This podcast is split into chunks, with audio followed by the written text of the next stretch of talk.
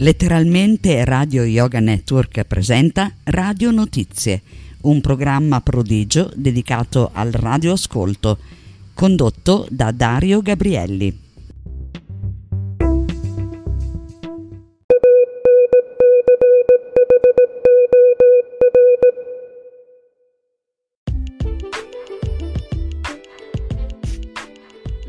Saluto a tutti gli ascoltatori di Letteralmente Radio Yoga Network dalla redazione di Radio Notizie.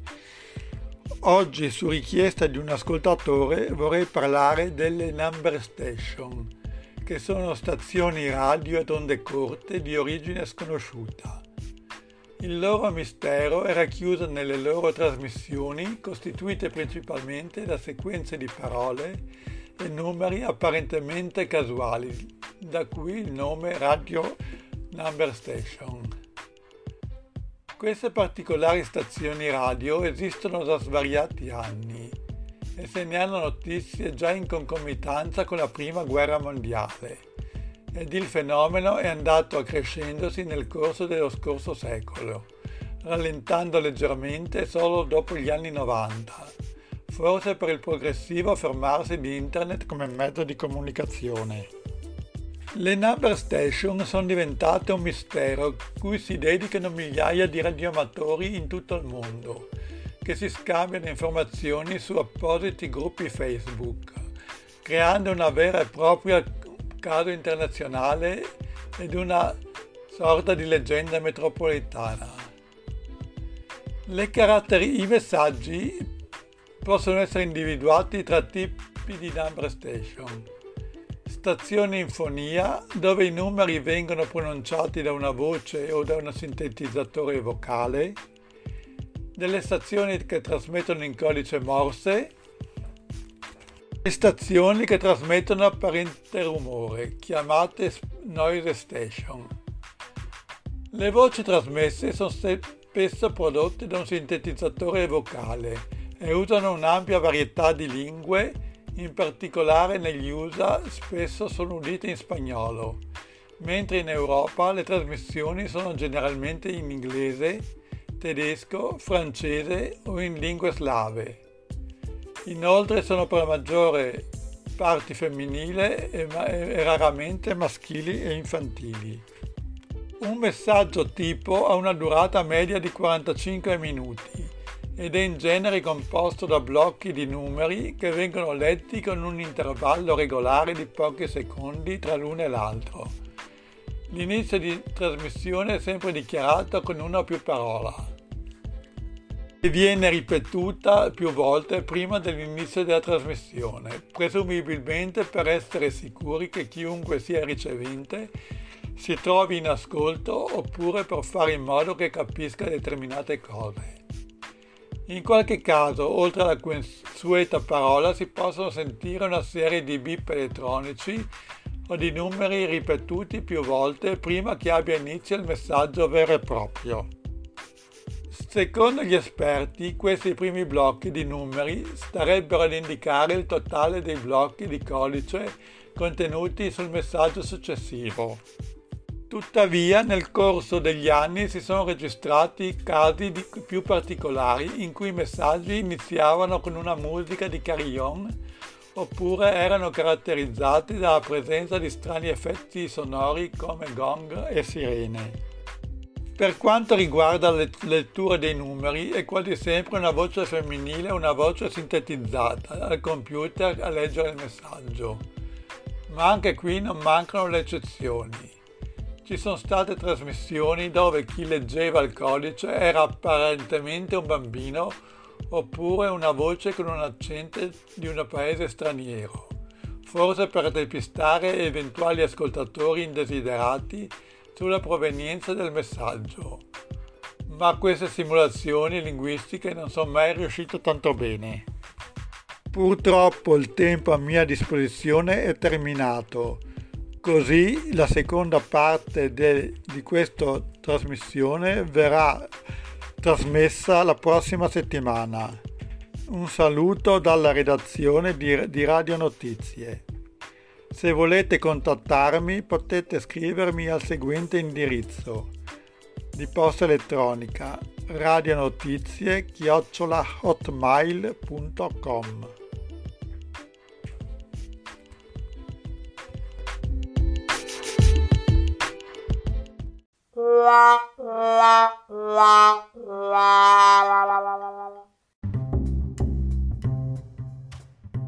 Voglia di talk radio? Ascolta anche tu, letteralmente Radio Yoga Network. Insieme è meglio.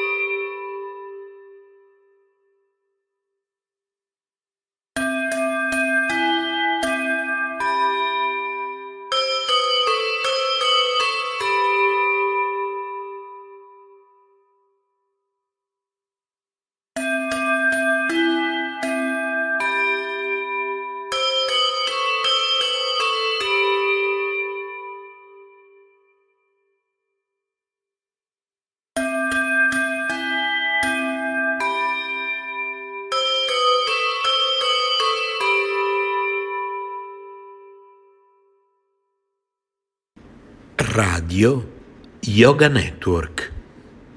Chiocciola gmail.com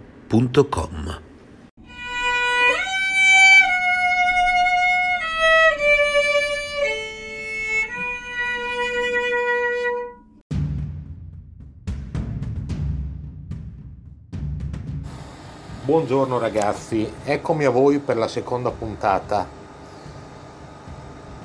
dove descriverò il, uno dei locali più belli del rifugio degli artisti che si chiama Paradisum Pub.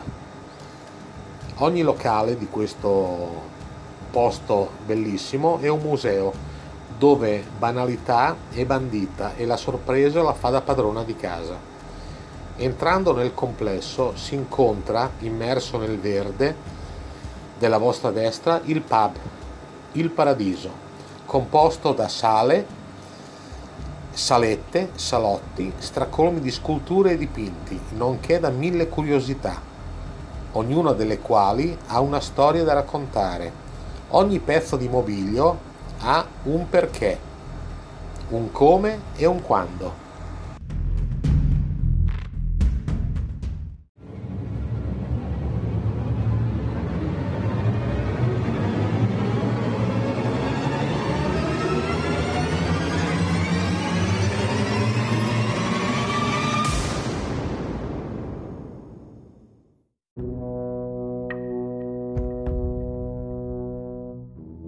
Poi si passa all'altro locale, il Purgatorium Pizzeria.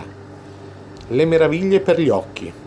Orecchie e palato si susseguono come le onde del mare quando l'autunno va incontro all'estate. E così, uscendo dal ristorante, sulla destra si entra nel Purgatorio. La pizzeria che continua a mostrare catene di ricordi formati da oggetto in uso e del passato.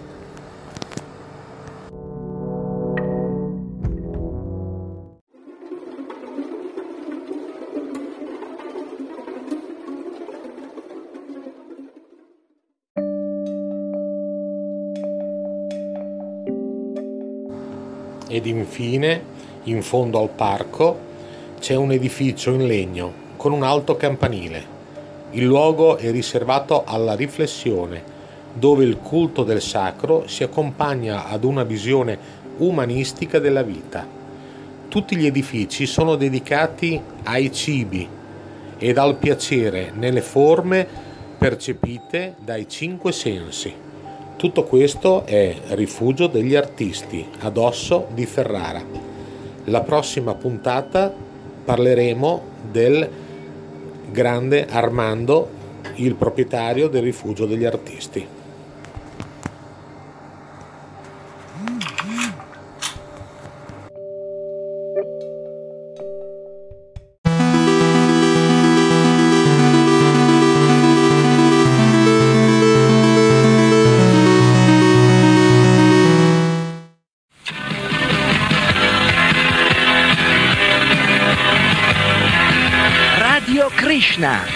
Questa. Radiofoniche staticamente parlando, o meglio, ascoltando. Ovunque in Italia non c'è paragone.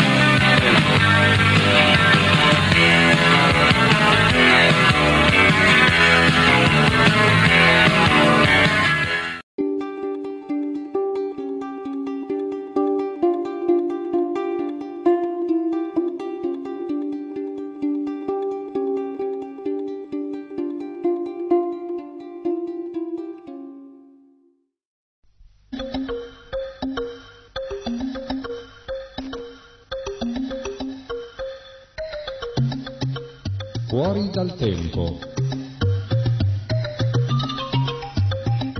Selezione da archivio dei migliori programmi di RKC.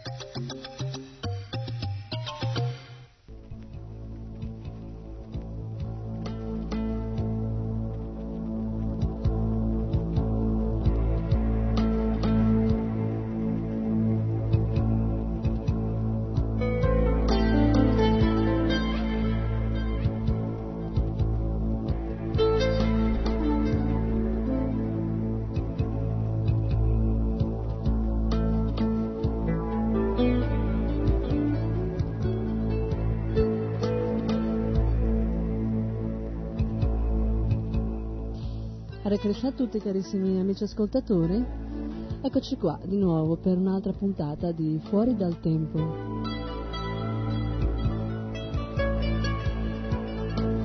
E oggi dal nostro archivio abbiamo selezionato un'intervista molto interessante con un personaggio che senz'altro molti di voi avranno sentito parlare anche così si appartiene ad un mondo che eh, è un, così, un po' dimenticato, eh? ma che mantiene tuttora un grande fascino.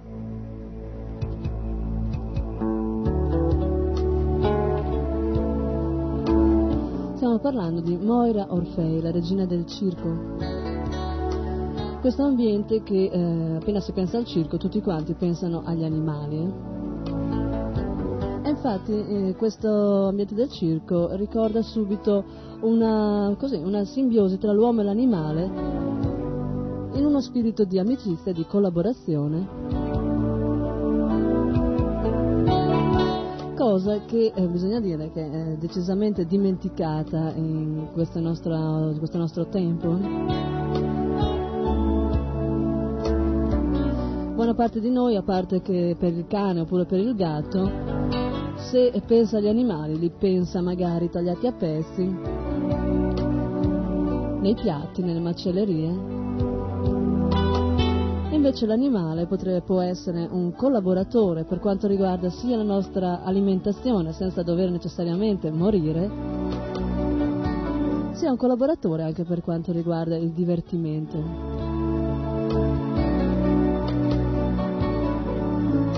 Quindi senz'altro questo discorso degli animali, del circo, dell'uomo, dell'uomo insieme all'animale è un tema che i devoti di Krishna trattano sempre volentieri. Infatti capire che gli animali sono esseri viventi e come dice la parola stessa animali hanno un'anima Più precisamente sono anime che hanno quel corpo. Questa è una delle basi, delle basi per cominciare la vita spirituale. Ma andiamo a sentire dalla voce di Moira Orfei intervistata da Somaka Maraj, che è un sagnasi, un sagnasi italiano, che fra l'altro anche lui viene um, da questa esperienza prima di diventare devoto. E l'intervista viene fatta anche da Mirabai Devidasi.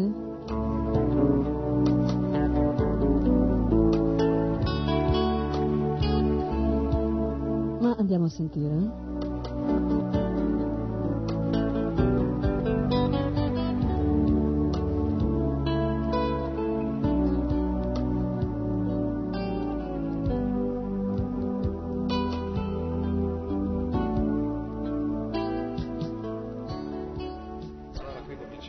Parlare con Moira, siamo qui al circo dentro, come si chiama questo? Un orologio? No, non è un È orologio. un ufficio, ufficio Un roulotte. sì. ufficio viaggiante, un ufficio viaggiante, siamo a Milano, alle Varesine, Appia- abbiamo appena visto Moira che ha risposto alla televisione.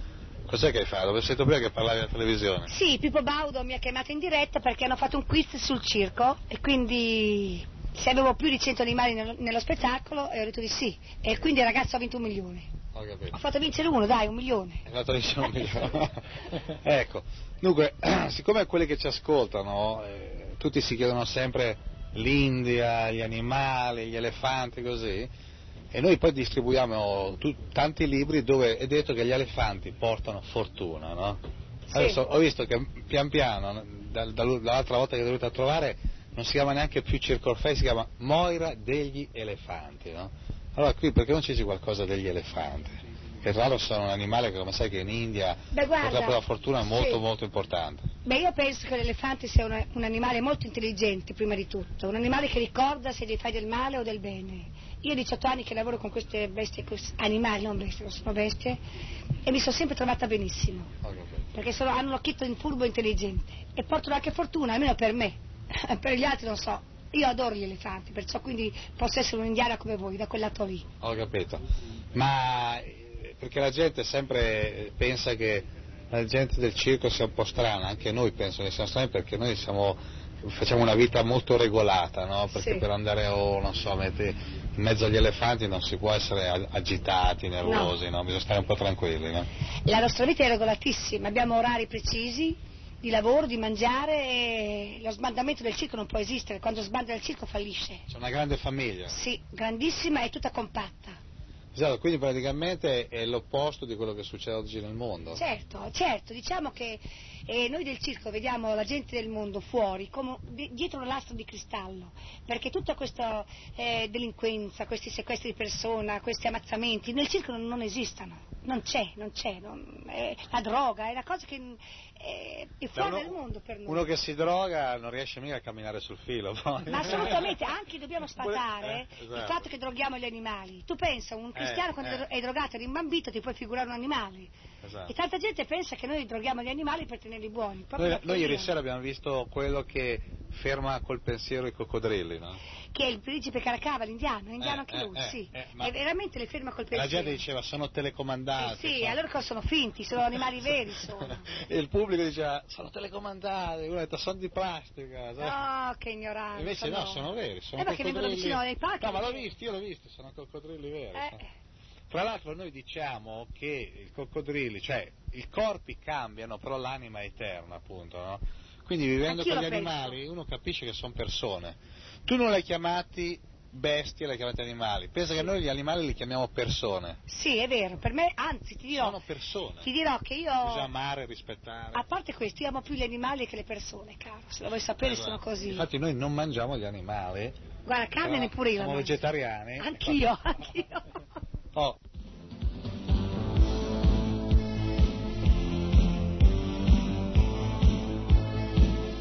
In caso c'è qualcuno che è appena sincronizzato su questa stazione, vorrei informarvi che questa è un'intervista con eh, Moira Orfei, la regina del circo, alle Varesine, Milano, Italia. Ah, la regina del circo ha, ha detto che lei non mangia la carne e anche per lei gli animali sono persone, sono esseri viventi, coscienti, che hanno sentimenti, eh, personalità. Infatti lei eh, prima iniziava di chiamarli bestie, poi è cambiata perché questo è un, un termine che in certo senso dirubano eh, questi esseri viventi dalla loro personalità, dell'intelligenza, della coscienza quando uno pensa di una bestia, pensa eh, di, di, un oggetto, no? eh, un corpo che non, che non, possiede coscienza, intelligenza e sentimenti. Diciamo la posa di una persona. Ma Moira eh, qui dice che eh, lei in un certo senso ama gli animali, gli animali più delle persone ma possiamo comprendere questo perché la sua vita uh, ha tanto da fare diciamo, con gli animali, animals, quindi eh, lei vedendo uh, le personalità, no, i sentimenti di questi animali, può anche uh, sentire una certa affinità con loro. Anche nella coscienza di Krishna noi vediamo animali come esseri viventi, come persone, cioè sono uguali a noi, hanno un corpo diverso, ma la, la cosa principale, come animi spirituali, eh, è lo stesso. Hanno corpi diversi, ma sono animi spirituali. Questa volta, per esempio, noi abbiamo un corpo di essere umano, loro hanno un corpo, diciamo, di tigre, di elefante, eccetera, ma qualitativamente sono lo stesso. Siamo lo stesso.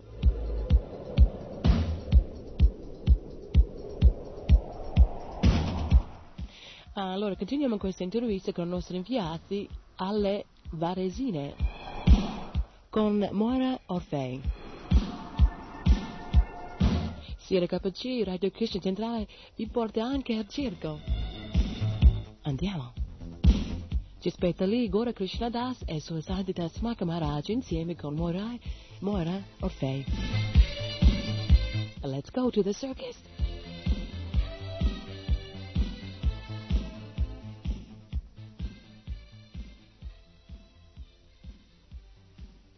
Allora, Moira, siccome qui non è la televisione e la radio, non si può vedere che qui di dolci ogni volta che li portiamo li mangia, li mangia anche troppi, Walter, mangia anche gli altri. Eh? Troppi che mi fanno però, ingrassare. Però sono buoni, sono buoni. Favolosi. Sono favolosi. Un'altra, un'altra cosa importante è che eh, c'è questo legame con, con Moira anche perché c'è qui un devoto con noi che una volta lavorava insieme a Moira e a Walter al circo, quindi magari che non dici qualcosa. L'ho sgridato perché prima era devoto a noi, adesso si è votato a voi, chissà perché. Eh, è sempre devoto, eh. Tu ti ricordi che periodo era? Era nel 71-72. E dove andavate? E abbiamo fatto tutta la riviera Adriatica, siamo andati in Sicilia. Mi ricordo che comunque c'era già già allora c'era un qualcosa che preannunciava che io sarei diventato devoto, perché qui mi chiamavano Gesù Cristo, se ti ricordi, sì, Moira. Sì, sì, senti, è vero perché noi eravamo a Milano, da, da Milano siamo andati col traghetto a Palermo. È nel 72 questo proprio, lo, chiama, e lo chiamavamo Gesù Cristo perché anche un po' il viso, no? così lungo, così, col naso... Adesso Hare Krishna, Gesù Cristo Hare Krishna. Eh, ma Pe- siamo lì. Pensa, no? Allora lui quando è diventato devoto, io mi sì. ricordo nel 77, la prima cosa che ci diceva sempre è facciamo un circo, un circo Hare Krishna. facciamo un circo Hare Krishna come quello di Moira, no? Quindi ha fatto io... il circo? Eh, no, stiamo facendo piccolino, pian piano, piano che piano. cresce, no? Bello. Un circo dove insieme alla gente a cantare, a rispettare la vita. E praticamente noi siamo tutta una famiglia che nel senso che è una comunità, no? una comunità che è, è base in Toscana. Beh, guarda, voi mi piacete moltissimo per il, che, per il, fatto che, voi pregate il bene, sempre il bene, esatto. sempre la serenità, mentre oggigiorno questa cosa non c'è più nel mondo. Eh? Senti, ma i ragazzi qui cosa fanno? Nel senso, come ecco, mai, ecco. non ti dico, non è come mai non si trova, ma Mai che non sono attratti da queste Ecco, appunto. situazioni? Io penso che questi poveri ragazzi che si drogano è perché studiano tanto, alla fine hanno un diploma o una laurea e non riescono a nulla, sono disoccupati. Allora per dimenticare certi dispiaceri si drogano, mentre i ragazzini del circo hanno 4 ore di prove del circo, 4 ore di prove della scuola statale, no? Poi due spettacoli Scuola viaggiante, cioè. Sì, abbiamo una scuola, una maestra parificata, quindi quando hanno fatto questi 8 ore di, di studio e poi in più due spettacoli al giorno, non, al giorno non, non le rimane niente da pensare. Stanno tranquilli, sono contenti. Ma e, e quindi loro diventano. Ma vabbè, ma la domanda, scusa, la domanda Sì. dice. Ma possibile che quello lì è bravo perché è il figlio di Moio? Allora com'è? Cioè, No, no, sono tutti bravi i ma ragazzini co- del no, ma bravo nel senso anche proprio a esperti, no? Li vedi che, che fanno. E capisci, no? Ma guardi, perché si applicano molto nello studio.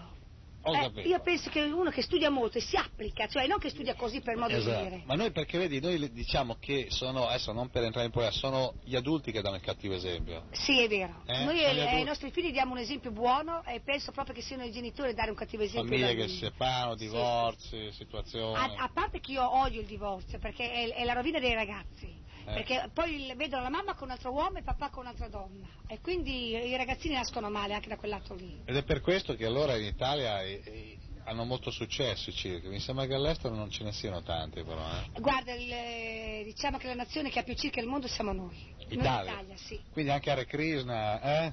Circo Hare Krishna. Hare eh? Krishna avrà successo. Eh, Avrà successo. Noi invece di ammaestrare gli animali vorremmo ammaestrare indovina chi, no? Eh? Chi volete ammaestrare? Eh, adesso sentiamo qua, eh. sentiamo il tuo eh, ex devoto, adesso che- chi è che vuole ammaestrare? E noi vogliamo ammaestrare tutti quelli che invece gli animali li fanno soffrire, no? cioè vogliamo ammaestrare la gente, perché molte volte in questa società vediamo che, che l'uomo ha perso un po' eh, la direzione dove andare, no? cioè sta andando nella direzione sbagliata, vediamo una società che sta diventando sempre più piena di, di crimini, di ingiustizie, di cose che fanno soffrire le persone, quindi vogliamo ammaestrarli perché diventino coscienti di Dio e che Le- capiscano le, le alle persone, però. Eh. Guarda che noi eh, ci accusano di, di maltrattamento degli animali, questa è una cosa gravissima. Quando viviamo in un mondo così sporco, vero?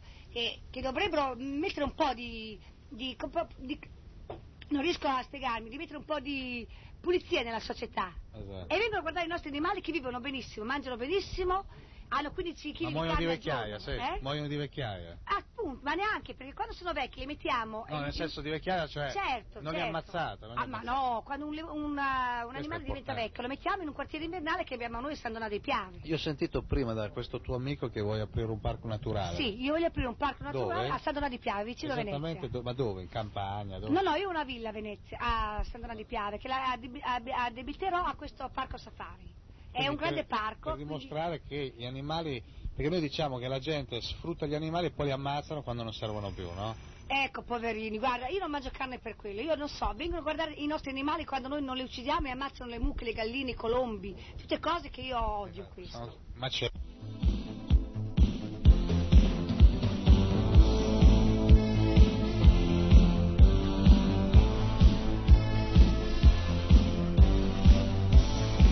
Muore a Orfei, una donna molto sensibile, cosciente del- di questo eh, aspetto della coscienza che esiste in ogni cosa.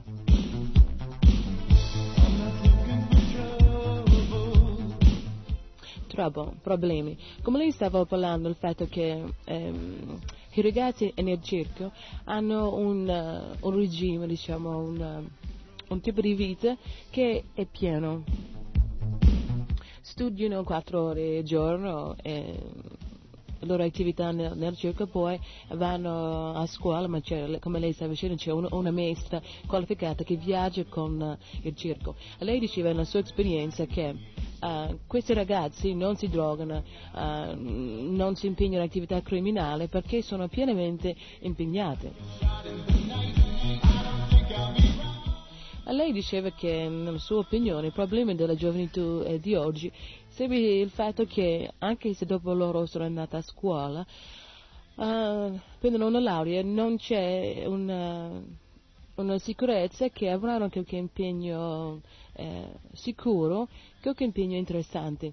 Quindi nel, nel, nel questo periodo di, di, di, aspettare di trovare qualcosa, di non lavoro, di indecisioni di quello che devono fare, cadono in questa, l'imprint, questo circo vizioso della droga.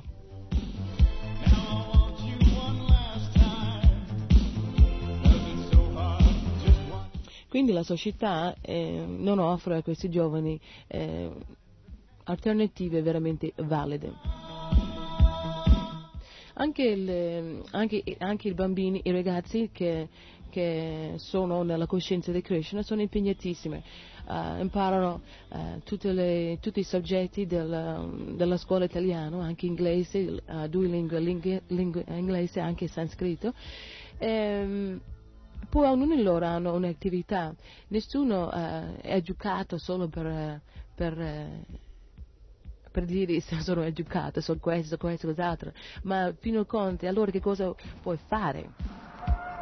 L'educazione deve portare un'attività, non soltanto un'attività intellettuale, eh, che in, in tutti i sensi praticamente è un spreco di tempo uno sarebbe più felice facendo qualcosa di concreto, vivendo una vita produttiva, invece di, di aver passato anni imparando cose che non, eh, non saranno usate quasi mai. Se di noi pensiamo alla nostra educazione, abbiamo passato tanti anni imparando cose che adesso non, si, non uh, usiamo affatto.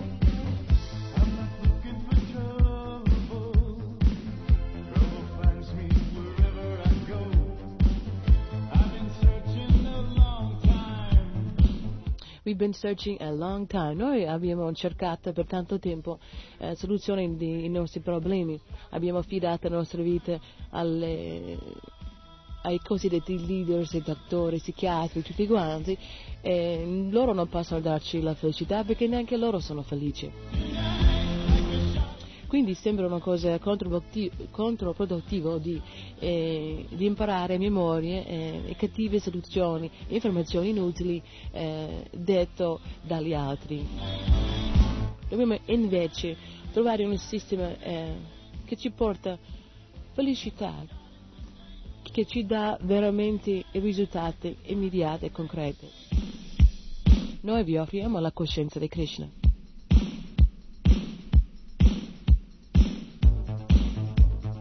Tutti vogliono essere contenti, vivendo felicemente, felicemente con, con, loro stessi e anche con tutti gli altri esseri viventi. Una grande famiglia.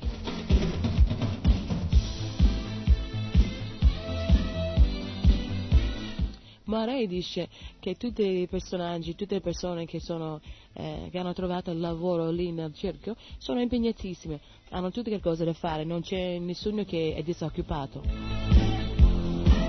e sono contenti perché stanno facendo un lavoro che loro piacciono fare. L'unica cosa che manca lì è proprio la coscienza di Dio. Anche la coscienza di Krishna, ogni persona è impegnata in accordo con la, la sua capacità. Non c'è una coscienza di Krishna disoccupazione. Ogni attività scorre liscio perché ogni persona sta facendo una cosa che vuole fare per la persona suprema, Dio Krishna.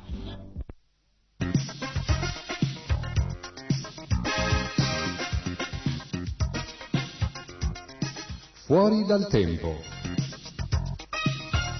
Selezione da archivio dei migliori programmi di RKC. Alle Varesine con Mora Orfei. La regina del circo. Potrete chiedere, ma come mai che i devoti di Krishna, Hare Krishna, che lì con Godino, sono andati a Hare Krishna, loro sono andati al circo?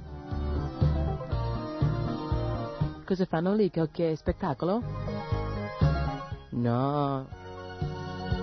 Anche sarebbe anche bello se noi facevamo un kirtan, che sarebbe il canto congregazionale lì al circo, sarebbe stata una cosa bella, ma questa volta non abbiamo fatto quelle cose lì dobbiamo riservare per il nostro grande festival dall'India. Perché non volevamo rubare diciamo, spettacolo della regina del circo, Mora. quindi quelle cose abbiamo lasciato per un'altra volta. Invece i nostri inviati, Gore Krishna Das e Suo Sanjay Smakoraj, sono andati per eh, visitare Moira, portare tutti i loro dolci, fatti, fatti da noi naturalmente, lei è piaciuto tantissimo anche tutti gli altri i nostri amici lì, poi fatto che Moira è anche una vegetariana. Naturalmente, chi eh, ha una vita vicino agli animali, vicino alla natura, rispetta eh, la vita, rispetta la natura eh, automaticamente. Perché? Perché vedono ogni giorno che la natura, questi animali, eh, c'è, c'è, una personalità, c'è un contatto molto vicino, quindi un, um, anche, oltre al rispetto, anche affetto. Quindi per lei di essere vegetariana è un, un passo direi anche naturale. Infatti chiunque che vive accanto a un animale prende questo stesso eh, tipo di atteggiamento. Uh, per esempio, chiunque che ha in casa un cane non penserebbe mai di ammazzare eh, il suo cane una cosa praticamente impensabile no? che con questi animali che, con cui vivi ogni giorno, che, con, con la quale hai sviluppato relazioni, che sarebbe eh, giusto di ammazzarlo. Invece perché noi non abbiamo una relazione vicino a tante persone, abbiamo vicino le mucche, le galline, eh, tutti questi animali che vengono a alleviate e poi ammazzati e poi dopo consumati dal pubblico, c'è un grande distacco da questi animali, dalla, dalla vita che loro fanno e il pubblico che alla fine se la mangiano.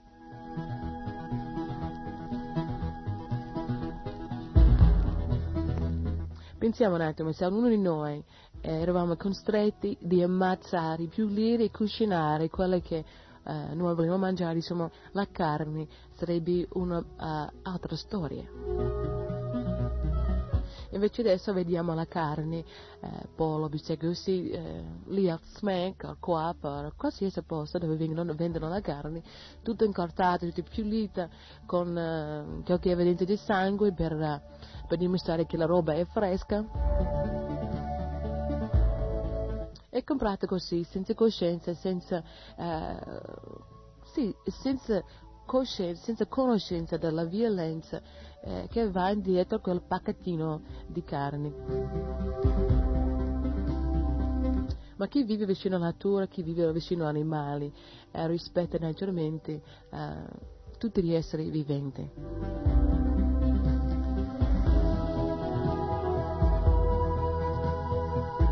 Un pensierino da RKC a voi. Prima di mangiare pensate, meditate.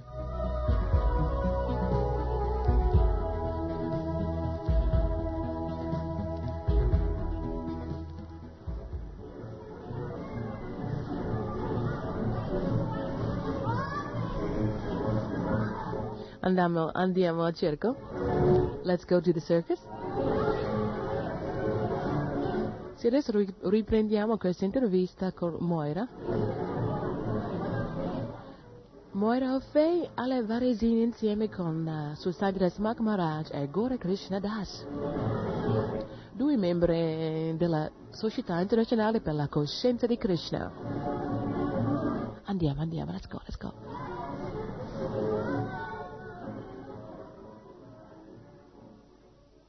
Come la caccia. Ecco, perché non proibiscono la caccia? A questi poveri uccellini che non fanno male a nessuno le uccidono? C'è insomma Camarage che si può dire che quando comincia la stagione della caccia scusa, ma scusa, no no tu non sai una cosa Zannone viene a attaccare il circo ah, ma invece eh. di attaccare il circo che attacchi gli ippodromi è, è, è la caccia e no, dopo attacca caccia, il circo ma la caccia è un, è un crimine no? un crimine eh. vero e proprio è vero no? se non altro noi gli animali li, li nutriamo li diamo da mangiare e li trattiamo bene ma la caccia proprio le uccidono ma per, perché sono frustrati? Sì, allora la domenica mattina non sanno che fare, devono andare a sparare a qualcuno. Guarda, parlano tanto del sparano, circo. Quelli, quelli che sparano poi sparano anche a me un milione se vado a sparare a un uccellino io, ma nemmeno se mi danno un milione, ma niente, guarda, non esiste. Allora tra un po' devi andare in scena. Sì, ma mi, mi vengono a chiamare. Ho capito. Non c'è problema. Senti, esatto, ma a me mi hanno detto, detto, che quelli del circo sono quelli tra gli artisti che lavorano di più. Sì, io penso questo perché noi lavoriamo col vento, la pioggia, la neve, non ci fermiamo mai, mai, mai, Tutti mai, neanche un lavorate? giorno di vacanza l'anno. E quanti spettacoli fate al giorno? Ne facciamo due agli inferiali e tre eh, festivi. Quindi una vita un po' anche distaccata, perché sempre in viaggio, sempre in Noi lavoriamo, sì, siamo molto, viaggiamo Ecco, molto, sì. Allora, siccome Moira e il circo, Walter e tutti quanti, i figli, tutti girano, all'incirca quanti chilometri avrai fatto nella tua vita? Ah, non te lo so proprio dire, guarda, ne ho fatti così tanti, ho cominciato da, da- da appena nata adesso, figurati. Cioè migliaia e migliaia? Migliaia, migliaia, migliaia di chilometri. Ma in Italia o anche... Anche all'estero. Dove? a paesi dell'est, cioè eh, cominciamo dalla Jugoslavia, Romania, Bulgaria e mm, l'altra come si chiama? C'era un'altra, Romania, Bulgaria e Ungheria. Ungheria. Poi eh, la Russia abbiamo fatto, poi siamo andati eh, Norvegia, Svezia, Danimarca, poi ehm, vediamo un po' Olanda, Olanda, Germania, l'ho già detto, e poi l'Iran, l'Iran è stata l'ultima che è maledetta lei. Che è successo in Iran? Ci hanno tenuto sei mesi prigionieri lo Sciame che come lì di notte ci mandava i suoi seguaci a bruciarci il circo. Lazzaroni, eh? Delinquenti. Questo anche perché quello è un modo sbagliato di essere religiosi, no? Certo, Cioè, una- quello non è religione, quello è Eh, fanatismo. lo so. Il Sai, modo ho visto una sfilata di gente che si dava delle nerba- delle nerbate nel corpo che gli usciva tutto il sangue a fiotti. Io penso che Pazzi, sia una sono cosa. impazziti. Eh. È giusto? Questo è fanatismo proprio. Eh, scusa, con le catene, dai, catenate, catenate fino a che gli usciva tutto il sangue. Certi si uccidevano. E come siete tornati dalla, dalla Persia? Beh, ho- dopo sei mesi di richiesta al governo, mi- la Faradiba mi ha rilasciato il mio passaporto, sono venuto a chiedere aiuto allo Stato e lo Stato mi ha dato una nave e un aereo per portare indietro il resto del circo, quello che è rimasto, e la gente con la sull'aereo. Quindi è stata una- un'impresa, un'avventura. Ho perso vent'anni di lavoro laggiù. Tutto Cioè? perso, tutto il circo, animali, tutto, mi sono rimasti gli elefanti scheletritti. Sì, eh? Sì. Cioè hai lasciato la tenda giù nella... Ancora tenda, l'hanno bruciata. Hanno bruciato la Anche tenda? le scuderie hanno bruciato. Ho capito. Anche dei carri hanno bruciato. Con l'aiuto di Krishna, eh, Sì, rimettiamo eh. tutto a posto. Certo. Adesso, adesso però non ti muovi più dall'Italia, eh? No, vado all'estero, ma non in quei paesi lì. Dove? Dove? È sempre nell'estero, o nell'est o nei paesi freddi. Eh, perché lì è ancora... eh, L'est è sentitissimo il circo. Sì, eh? C'è molto... Ho capito. Senti, ma eh, in Italia la gente quando sente parlare di circo per sempre Togni e Orfei, però oramai è una cosa che va avanti da anni, anni, Sì. anni, anche perché dici qualcosa di questo nome, no? C'è Orfei che molti perché vedono tanti circhi, poi pensano Allora, senti, Togni una Orfei perché siamo i più grossi, ovvio. Ma i circhi d'Italia sono 160. 160 Sì, circhi. sì. Medi, medi e piccoli. elefanti. Sì, sì, ognuno ha le sue bestie. Ho capito. E questi sono i più grossi, eh? E i più grossi sono, c'è il mio, quello della Liana, quello di Nando e Eris Togni che lo, lo fa chiamare americano. Mm, mm. Questi sono i più grossi. E Medrano, 5. Noi a Roma abbiamo fatto un festival alla tenda Striscia che è del quella di Liana quella lì. Sì, il- è un circo stabile, quello è un circo tenda. Ho capito.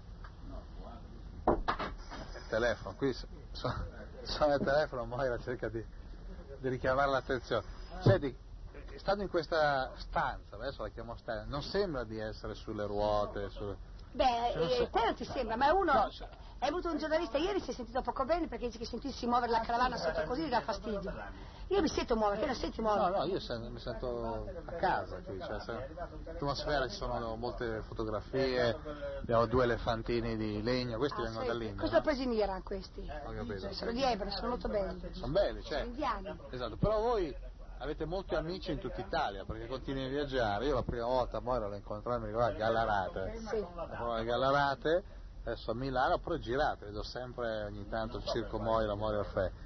Ma e, e cosa succede quando tu ti sposti e vai da un'altra parte? Cosa, Niente. cioè a livello di abitudine, cosa cambia? A parte Milano che facciamo due mesi, facciamo due giorni ogni paese. Smontiamo la sera, viaggiamo di notte, arriviamo la Lavorano mattina. tutti in pratica. Tutti. Arriviamo la mattina, impiantiamo il circo e la sera stessa lavoriamo, senza perdere il giorno.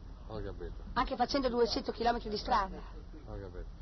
Senti, prima... Poi il nostro accolito lo sa. Sì, sì, sì. Avevamo Eh? doppie antenne quando Certo. c'era il ghiaccio, avevamo le doppie antenne per non perdere il giorno. Sì. Cioè? Cioè, amici di sei antenne ne avevamo 12. Sei le tenevamo eh, nel circo che lavoravamo nella piazza e sei andavano avanti, le montavano perché il circo sul ghiaccio era troppo pesante da montare. Ci voleva 8-9 ore per il ghiaccio, quindi dovevamo montarlo più presto. Sempre in movimento, sempre, in Sempre, movimento. sempre, Oh, nei libri che ti ho portato Sì. si parla di eh, storie che risalgono, cioè eh, situazioni che risalgono a migliaia e migliaia di anni fa, no? E- e praticamente a 5.000 anni fa in India E in India, in questi libri che sono prodotti dal sanscrito, si parla di eh, palazzi meravigliosi dove c'erano giocolieri, cioè una specie di circo, no? In Cioè, senso- sì, sì, Cioè, allora che prima, a prima migliaia in di Italia- anni. Per esempio sì. in Italia mh, il circo è cominciato nel 1742 con Astley, no? Allora in India era 5.000 anni No, fa. sì, sì, migliaia, migliaia Allora di anni erano fa. più civilizzati di noi. Esatto, c'erano- Sì. Quindi magari che li conosce bene questi libri può dire qualcosa su... Sì, ci sono delle descrizioni appunto ne- nelle scritture vediche che nei palazzi, per esempio, de- di questi re, di questi Maharaja, avevano appunto sempre dei giocolieri e c'erano dei gruppi proprio di, di questi- di queste persone che viaggiavano de- da una città all'altra, facevano... Quindi un popolo molto Allora, civilizzato. Esatto, ma adesso guarda, ti diamo un'informazione ancora più in là. Su questi libri è detto anche che ci sono molti pianeti che sono abitati, cioè ci sono- in ogni pianeta ci sono degli esseri che hanno dei corpi adatti a- all'atmosfera di quel pianeta. Ad esempio nel pianeta di Indra, che è un pianeta superiore, Indra sta sempre a guardare persone che cantano, danzano, giocolieri, cose così. Quindi è proprio una cosa, questa cosa del circo che... Allora il, il- il fatto dell'indiano che ha fatto quel proverbio è vero. Quel proverbio, quel detto. Io mi metterò sulla sponda del fiume per vedere passare il cadavere del mio nemico. Eh. Dico che sia un detto indiano questo. Eh, il nemico chi è? Quello che ti vuol far chiudere il circo? Sì, è Zanone. È Zanone.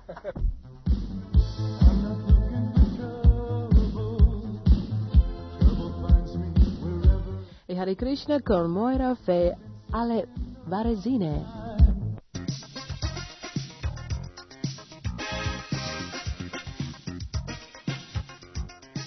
Fuori dal tempo. Selezione da archivio dei migliori programmi di RKC.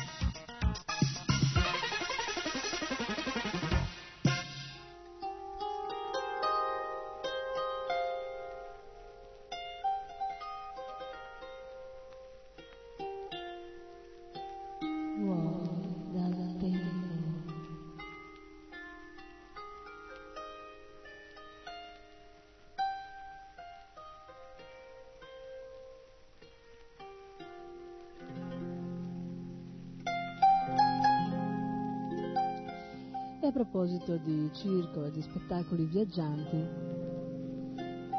la cosa mi fa ricordare subito eh, che è definito in questo modo anche l'eterno manifestarsi dei passatempi di Sri Krishna Dio, la persona suprema.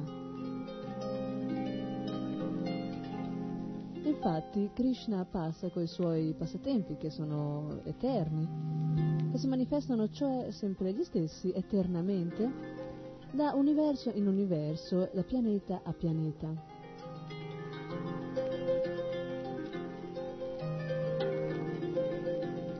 In un meraviglioso, sublime, divino spettacolo viaggiante.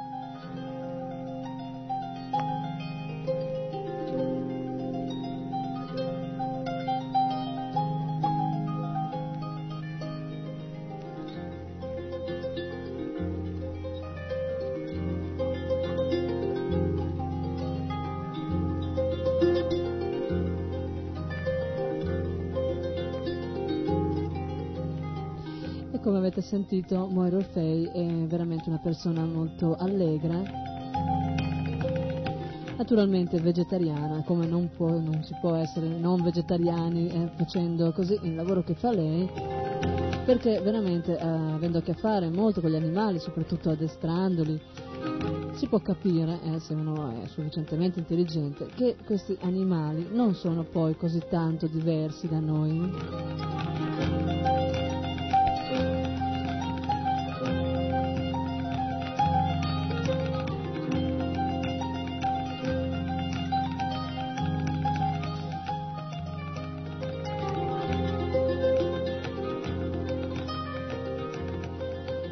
Come avete sentito le persone del circo, circo sono anche persone allegre, simpatiche, che prendono diciamo con una certa filosofia anche gli avvenimenti eh, più spiacevoli. In questo mondo materiale tutti abbiamo la nostra parte di sofferenza da vivere, come d'altronde abbiamo anche la nostra parte di gioia. Certamente, certamente queste cose non hanno continuità, sia gioia che dolore sono così eh, frammentari, vengono un po' una un po' l'altra. Certamente non è di questo mondo la gioia eterna, la felicità costante.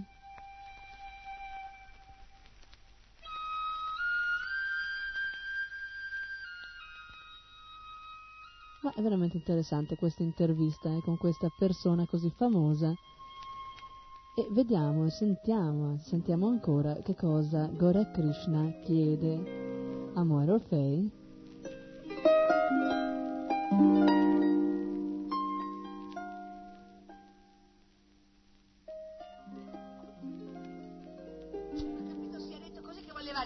Contributo a tutti i circhi italiani che a parte che prendiamo sì. pochissimo. Poco, eh. Per esempio io nel mio, nel mio circo piglio come sei serate di contributo, figurati te. Quindi si tenga praticamente- poi il suo contributo che mi lascia i miei animali. Ma intanto è meglio chiarire che chi lavora a circo non lo fa per i soldi. È ovvio Non lo fa questo, per i soldi perché ovvio. se no fare i soldi Senza un'altra fare azienda, farei il un'altra film cosa. cose ecco, così, no?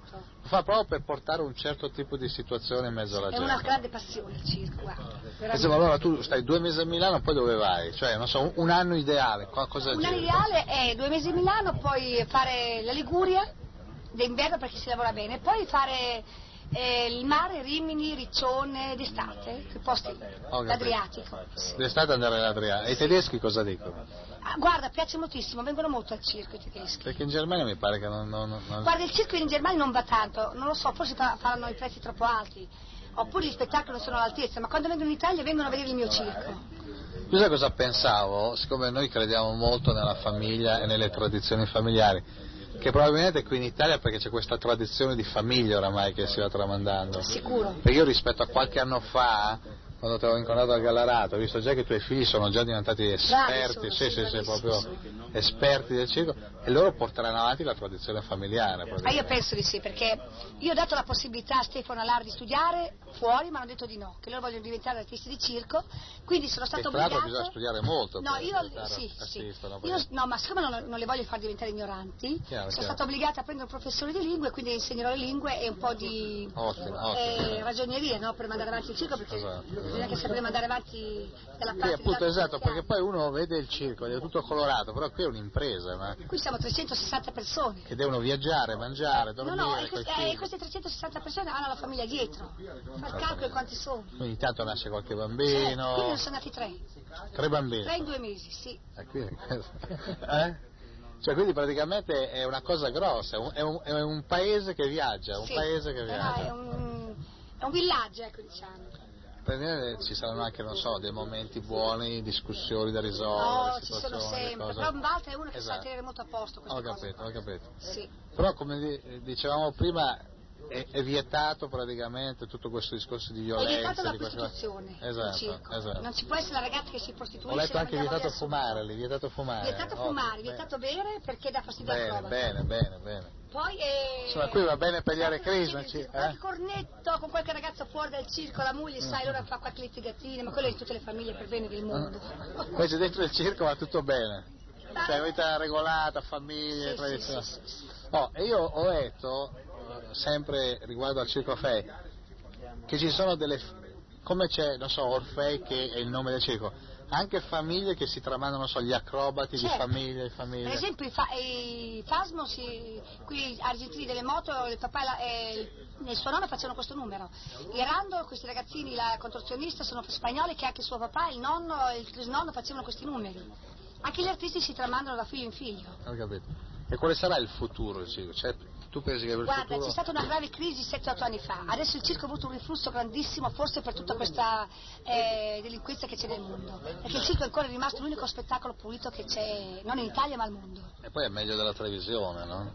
Perché Ma io non loro so, la televisione sono insieme. immagini, il circo è vivo, Esatto, è c'è la gente, che lavora. così, sì. la gente che sta insieme Sì. così, no? E come mai che il circo è conosciuto sempre come il posto che attrae i bambini? Perché c'è gli animali, c'è gli artisti che rischiano, c'è l'uomo che vola, il bambino si, si sente attratto di queste cose qua. Quindi praticamente i- bambini amano gli animali. Sì, molto, E molto. poi quando crescono no. Dopo Eh, quando crescono... tanti no, tanti no, sai perché? I E voglio- da bambini amano tutti gli animali, poi crescendo si Eh, no, si, si sparsano, ma non capisco una cosa, forse, sempre causata dai genitori. Io ho visto dei cagnolini per la strada d'estate eh, lasciati liberi, per, cioè Abbandonati. buttati via, abbandonati perché vanno in vacanza la famiglia, ma ti pare una cosa? Io non, piuttosto rinuncio alle vacanze che buttare via il mio canino. Ho capito. Ma questo perché succede? Cioè, la gente cresce, diventano più egoisti, diventano... Egoismo al 100% per me. Sì. Ho capito. Guarda, la gente se arrampa rampa per avere i soldi, per avere la televisione, per avere la lavatrice, per avere cose che noi queste non ci badiamo tanto, queste cose qua. Tu hai detto prima che sei nato al circo? Sì, in un Come? carrozzone. In un carrozzone. Sì. In viaggio, eh? In viaggio, Quindi quando hai lì. detto quanti chilometri hai fatto, tu sei nata in viaggio. Cioè, quando ero Sì, nella cioè- pace di mia mamma già viaggiavo. Già, già, Eh. Ho capito. Senti, ma e, e cosa hai pensato da bambina? Cosa vedevi? Cosa... Ah, a me piaceva il circo, solo il circo e ho studiato tanto per diventare una brava acrobata e ci sono riuscita perché sono alta. Io prima sono io sono alto 1,80 m, quindi Sì. essendo eh, così alti si ha più difficoltà a lavorare. Ah, sì? eh? Sì. In che senso? Cioè? Nel senso l'altezza ti porta via l'agilità. Ah, ho capito. Mm. Senti, prima ho visto con le colombe, no? Colomba perché le colombe sono il segno della pace, no? Perché l'ho visto in Germania questo numero, mi è piaciuto tanto che l'ho voluto copiare, ci sono riuscita con tante prove, ho messo eh, 8 ore, un anno per, per ammaestrare 30 colombe. E quando mi muore un colombino per me è una tragedia, eh? A parte che sono affezionatissima, è una tragedia anche perché poi per ammaestrarlo mi vuole 2-3 mesi per ammaestrare un colombo solo.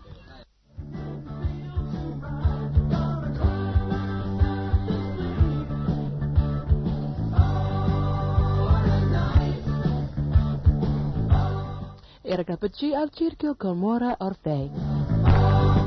Voi avete sentito, lei stava spiegando prima, parlando con Gore Christian Society del Samacoraggio, il fatto che un fenomeno che i bambini che, erano, che sono così sensibili verso animali che l'amano e quando crescono dimenticano questo sentimento di affetto spontaneo naturale e dimenticano di queste cose e non fanno un collegamento fra un animale morto sul piatto e quello bellissimo mucca anellino o gallina che è lì davanti vivo. Spesso nel- nella mente del cosiddetto adulto non c'è questo collegamento. Può anche avere bei ricordi di, di tempi quando giocava con animali vivi così, ma a un certo punto c'è un certo tipo di distacco, un blocco mentale che non collega il fatto che animali sono eh, esseri eh, viventi, che sentono, hanno personalità e sentimenti. E questo ci porta a un certo tipo di società eh, sempre di più eh, insensibile, sempre di più incosciente de- della violenza che eh, essa eh, fa su di se, eh, se stesso anche sugli animali.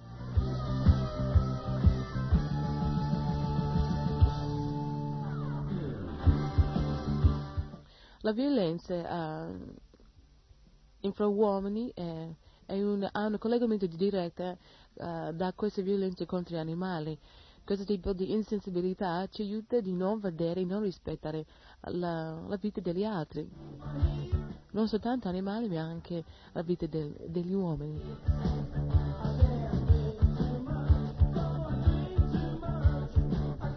Questa è la società nella cui noi viviamo adesso. Ascoltiamo adesso una canzone che illustra ancora meglio questa società vile.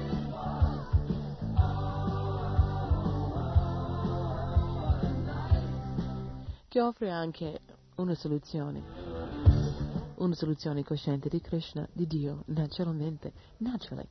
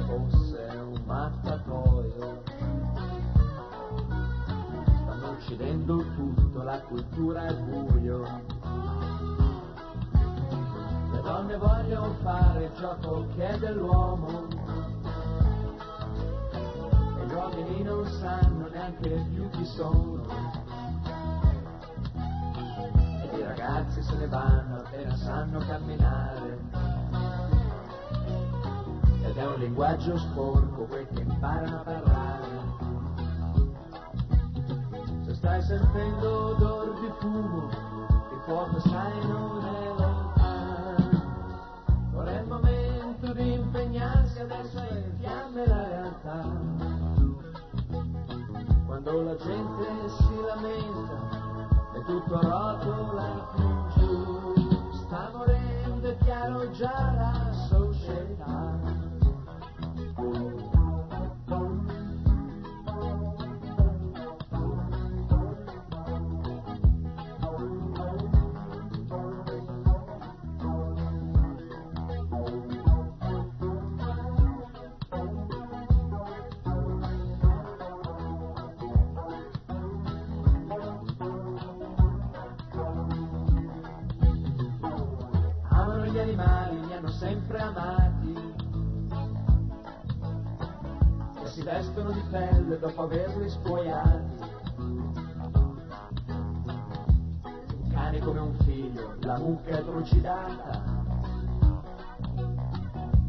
pastore sembra quasi uno che ama la natura.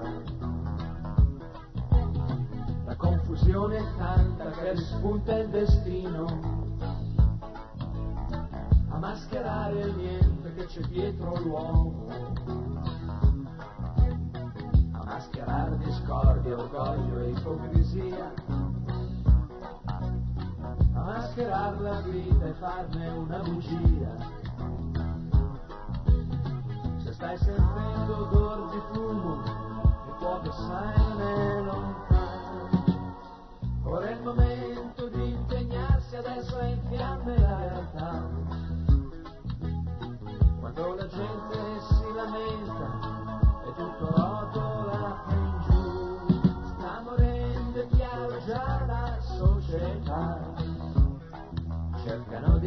stendere il cappello dove la mano non può arrivare. Loro non sanno niente, vogliono insegnare. Il cuore è duro come pietra, ora pretendono di amare. Stanno cercando un raccolto senza seminare. Cercano di appendere il cappello dove la mano non può arrivare.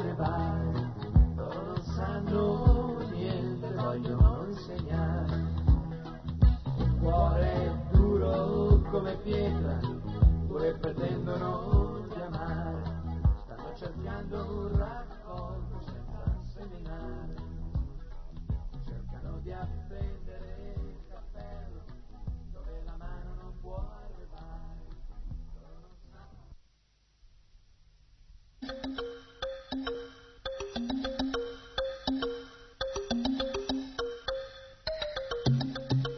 Fuori dal tempo. Selezione da archivio dei migliori programmi di RKC.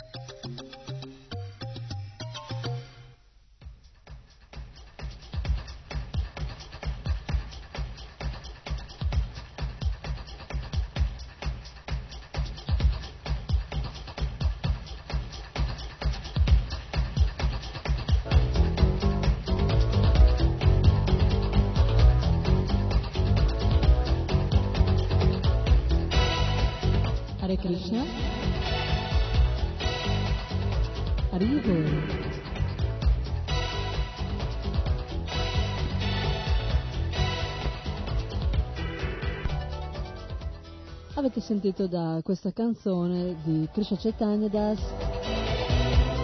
veramente eh, che dà un quadro della nostra società.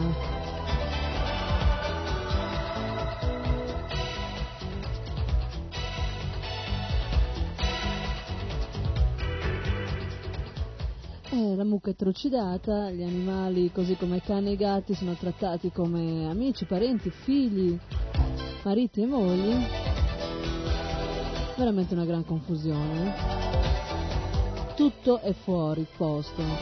Nessun sentimento, cosa, oggetto, pensiero è sulla giusta e nella giusta posizione. Infatti, infatti, eh, ogni attività dovrebbe essere così, eh, girare intorno al concetto che Krishna è Dio, la persona suprema, il supremo controllore di ogni cosa.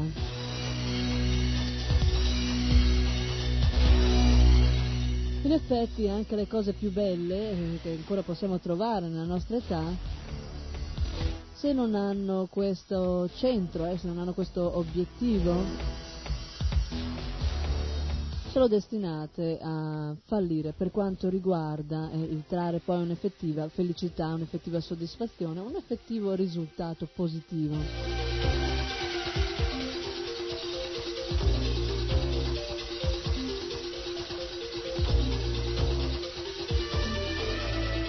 Pensate che bello sarebbe se eh, il circo della nostra Moira Orfei, il grande circo Orfei,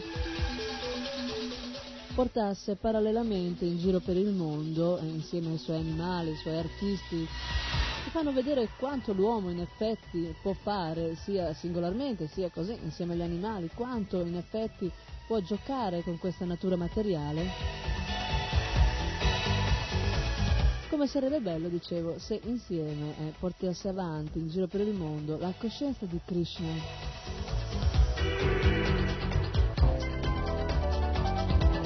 Chissà.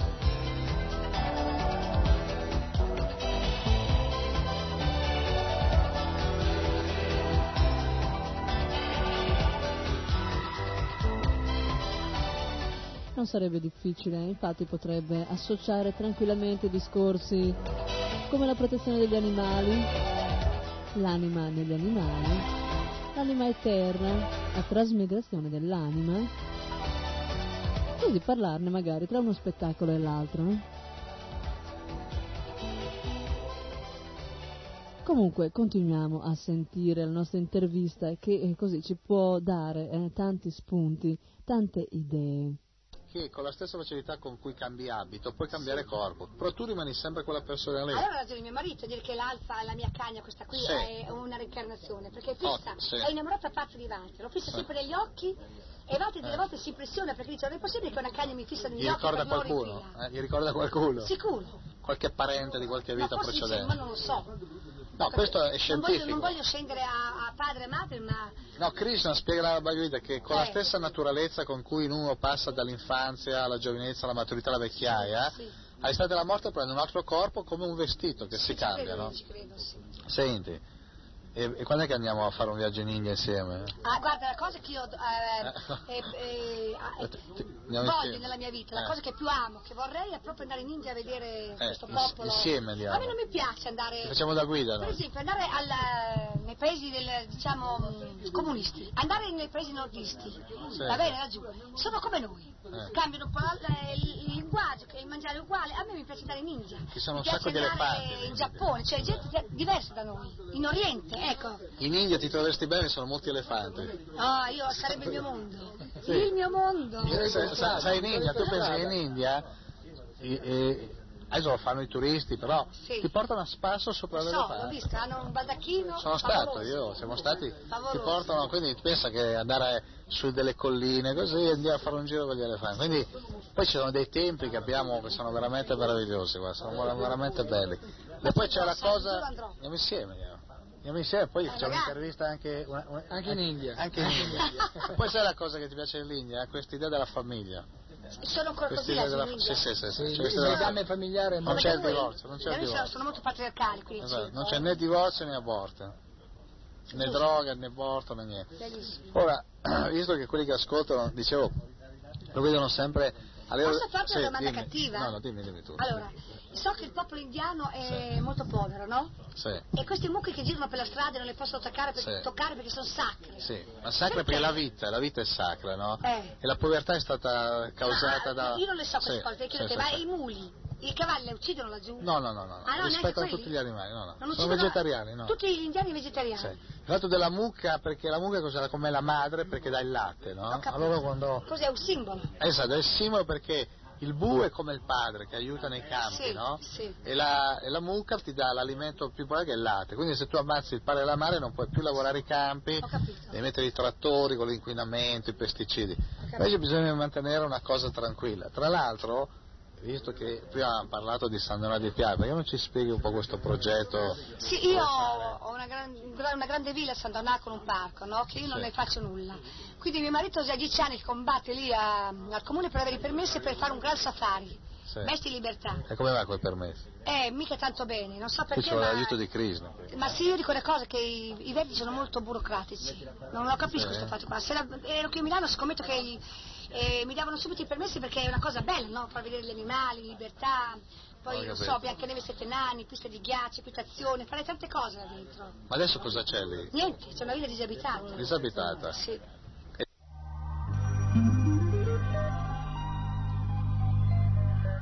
Una villa disabitata di Mora o Fei, lei vorrebbe farlo di un tipo di, di zona ehm, aperta, no?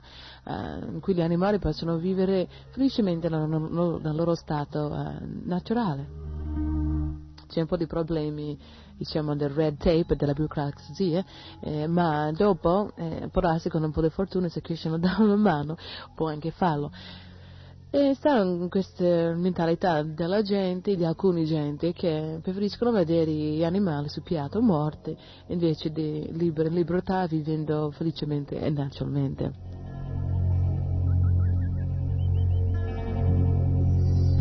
Preferiscono aprire i macellai che aprono le sue eh, libere safari, questi tipi di cose.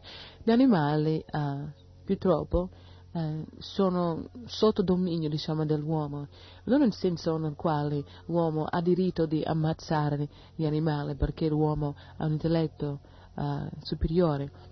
La cosa sarebbe che l'uomo dovrebbe usare il suo intelletto superiore eh, in un modo compassionevole, come per esempio non perché il padre è più grande, più intelligente, fisicamente più forte del suo figlio, eh, lui pensa ho dominio sopra mio figlio, quindi se voglio posso anche ammazzarlo. Quando uno dice dominio eh, vuol dire anche responsabilità di aiutare, di un, um, fratello più grande, più intelligente che aiuta il fratello minore. Dio è l'unico, anche se ha diversi nomi come Krishna, Buddha, Giove, qualsiasi nome. Krishna stesso dice che i suoi nomi sono illimitati, eh, come sono anche le sue forme. Ma in tutte le scritture rivelate c'è sempre scritto in suggerimenti, comandamenti di Dio di rispettare la vita. Quando è scritto nei dieci comandamenti di non eh, uccidere, questo non vuol dire di mm, solo non commettere omicidio, vuol dire anche di non togliere eh, la vita di qualsiasi essere vivente. In Krishna noi proclamiamo, predichiamo questo, facciamo annunci spessissimo, come voi avete ascoltato questa radio, contro queste violenze agli animali. sono conseguenze gravi, eh, conseguenze collettive, conseguenze individuali per questo tipo eh, di violenza contro gli animali. Chi lo fa, chi lo sostiene, eh, chi tace eccetera in silenzio questa violenza, eh, devono tutti, tutti quanti pagare per questo prima o poi, se non in questa vita allora nella prossima. Vediamo oggi che queste eh, violenze eh, agli animali ha ripercussioni collettive, eh, anche individuali. Individuale sarebbe una violenza individuale o le malattie individuali. individuali. Collettivo sarebbe eh, se fa, facciamo fare un collegamento diretto alle guerre, eh, a questo tipo di ammazzamenti di persone collega- collegate direttamente a questi ammazzamenti di animali uccisioni animali, uccisioni del, dell'uomo, degli uomini. Ascoltiamo adesso una canzone intitolata La macerazione. Su un LP intitolato Un gusto superiore, una canzone per farci pensare, per farci riflettere un po' uh, sulla nostra attività sono tante persone che stanno facendo questo tipo di ragionamento, stanno pensando a quello che stanno facendo. Una persona è così e muore o fake. Come voi sentite in questa intervista è una, una, donna molto sensibile, molto intelligente che ha pensato di diversi aspetti della vita, soprattutto questo aspetto di rispetto per uh, gli animali, per le persone per tutti gli esseri viventi. Ascoltiamo adesso la macellazione.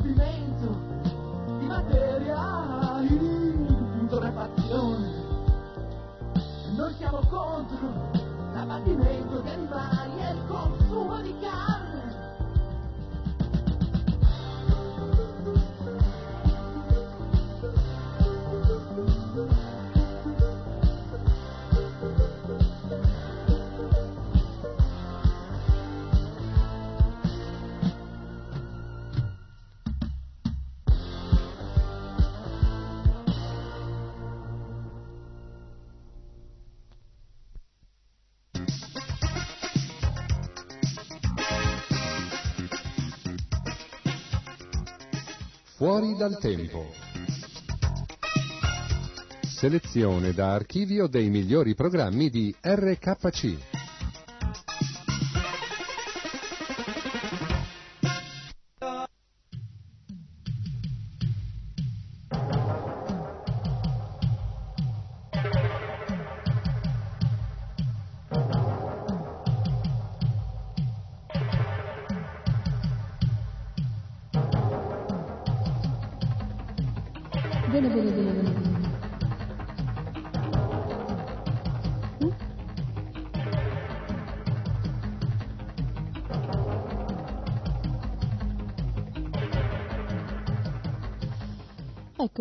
Terminato questa intervista con Moira Orfei.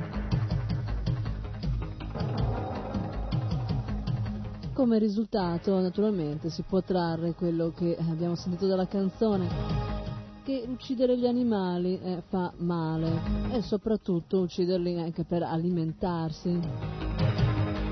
Tutti quanti conoscono Moral Fay, tutti quelli che conoscono Moral Fay hanno visto che anche così eh, non alimentarsi di carne non solo fa bene allo spirito, che è la cosa più importante, ma fa bene anche al corpo. Infatti Moira Fay è veramente famosa per essere una donna che nonostante insomma, abbia già qualche anno si mantiene molto bene in salute e così anche con un aspetto giovanile.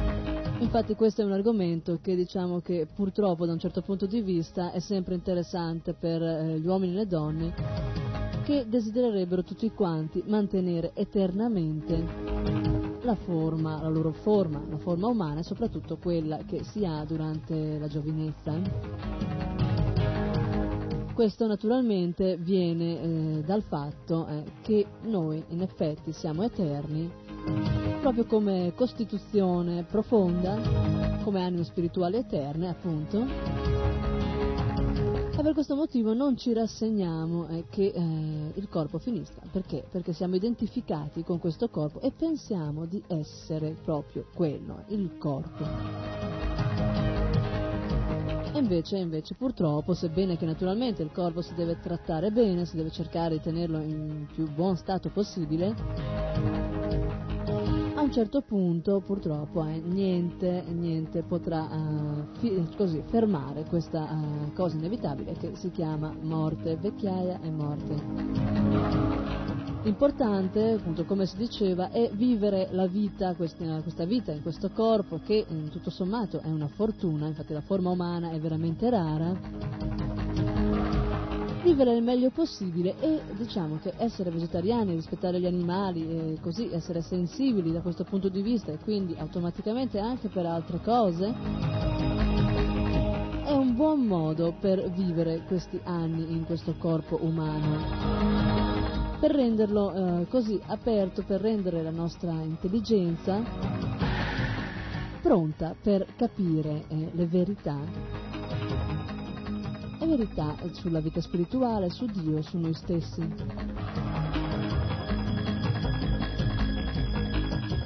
Queste verità che ci vengono date, che ci sono state rivelate anche grazie alla misericordia veramente di Sua Divina Grazia Bhaktivedanta Swami Srila Prabhupada, il nostro maestro spirituale fondatore,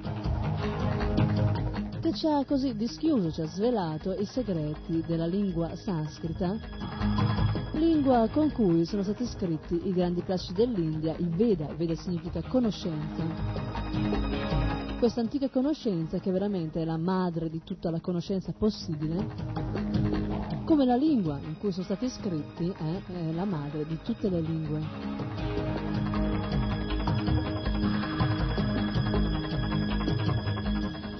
E a questo proposito abbiamo proprio da uno speciale Italia di Krishna Chaitanya Das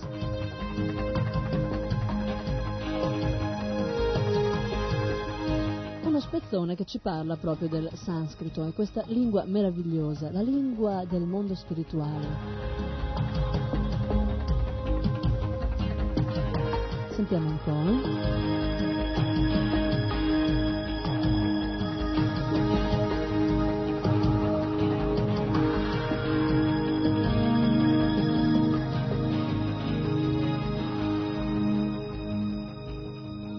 Mahadeva Raja Veda Loka Maya, anzi Mana Traya Ata e Atma. Siccome al liceo ho studiato il greco e il latino ho fatto un po' di etimologie che mi hanno insegnato qualcosa sulla storia delle lingue e della fonetica, ho cercato di ripercorrere la strada che queste parole hanno fatto dal sanscrito alle lingue indoeuropee occidentali. Come infatti saprete benissimo, prosegue il nostro amico Mario Leonelli di Pontassieve, il sanscrito è all'origine di tutte le lingue occidentali e allo stesso modo la uh, regione intorno al nord-ovest dell'India è il punto di presenza di tutti i popoli civilizzati c'è una cosa molto bella da dire, che eh, cioè il latino è una delle lingue che ha conservato più fedelmente i caratteri originali indoeuropei, a differenza per esempio del greco, del persiano e altre che sono più corrotte.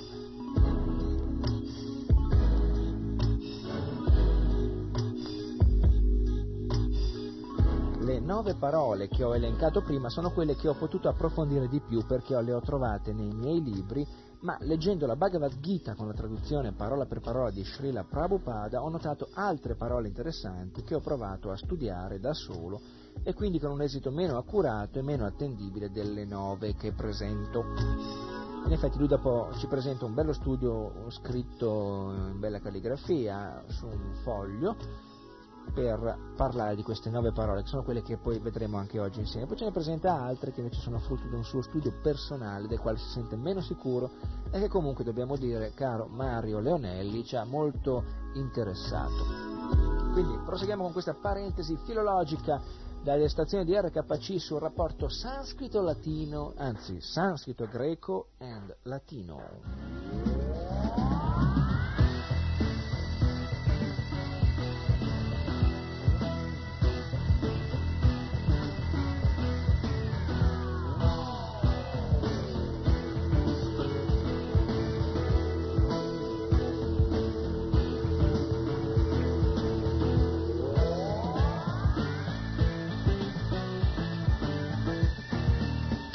Allora iniziamo con la parola Veda. Veda, greco, radice Veid, void. In greco la lettera FV, anzi, è molto flebile, spesso sparisce. Abbiamo quindi Heidonai, eh, che significa mi mostro, appaio. Abbiamo anche vedo, vedo. Poi abbiamo ho visto e quindi so, ho conoscenza diretta. Veda in sanscrito significa principalmente io so. Eh? Facile dire che dal Veda sanscrito arriva anche il latino video, video. Poi lui parla di loca. Loca, radice greca lok, lek, quindi eh, la lettera X di Lexonai si legge aspirata come la C dei fiorentini, mi addormento, mi fermo, letto, nido, sosta, in latino locus, in italiano luogo, Krishna loca è il pianeta e quindi il luogo, il posto di Krishna. Lo stesso anche vale per eh, Devaloka, che sono i luoghi dove risiedono gli esseri celesti, cioè Loka, che allora dal greco passa e diventa Loklek, eh? poi diventa in uh, Lechos, letto, nido, sosta, diventa locus in latino e luogo in italiano.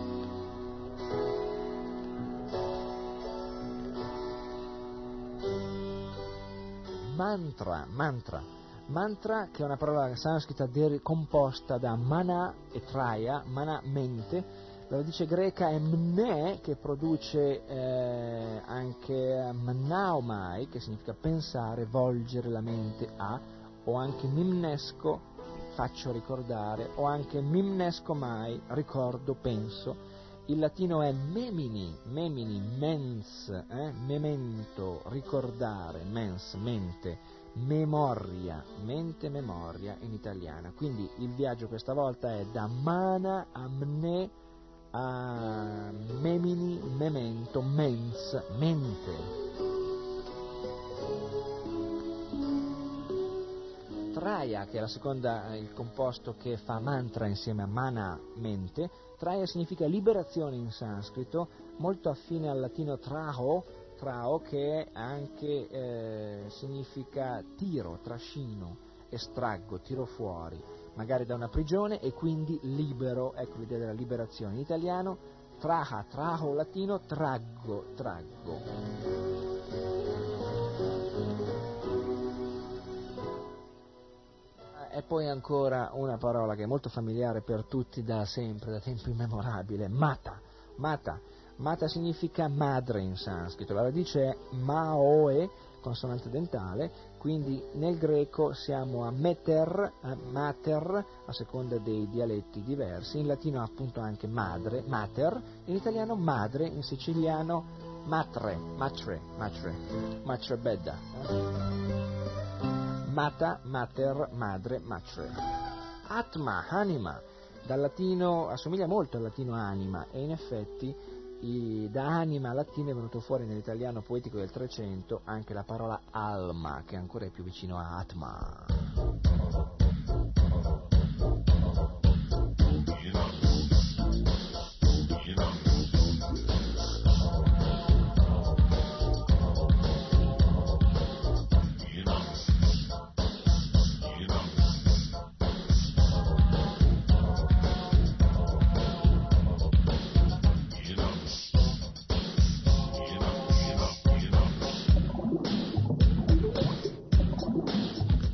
Abbiamo ancora Deva, Deva.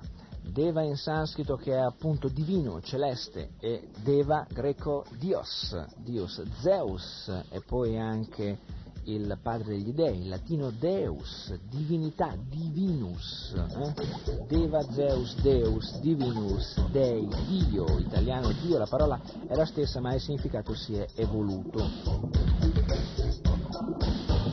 Raja, Raja, parola sanscrita, significa re, signore, radice R-A-O-E, suono intermedio, reg, rag, oppure rai o rai. Nel persiano troviamo rezza, da Raja, rezza, nel latino troviamo rex, nell'italiano è arrivato a dire re. Quindi il percorso, e poi non solo, ma al femminile rispunta anche la eh, matrice reg, aggiungendo la desinenza ina, che è proprio simile alla desinenza femminile sanscrita, difatti da Raja in sanscrito si va a, a Ni, eh, Raja Rani, Raja Rani, ad esempio anche Radharani, da Brahmachari si arriva a Brahmacharini, quindi questo Ani, Ini, Ni, che si aggiunge al Raj, fa da Re, che arriva anche in italiano, Reg, Reg, Ini, Ani, Regina. Eccolo qui. Direte, ma cosa fa questo? Gli anagrammi, il rebus? Ebbene, stiamo invece raccontandovi con le precise documentazioni ehm, regalateci da un caro amico ascoltatore di Pontassieve in provincia di, ma non lo so per la verità, non ricordo, comunque in Toscana, nella regione toscana, l'amico si chiama Mario Leonelli e ci fa notare, a beneficio di tutti, come veramente sia facilmente ricollegabile la matrice sanscrita nelle lingue classiche eh, greco e latino e quindi nelle lingue moderne nostre indoeuropee.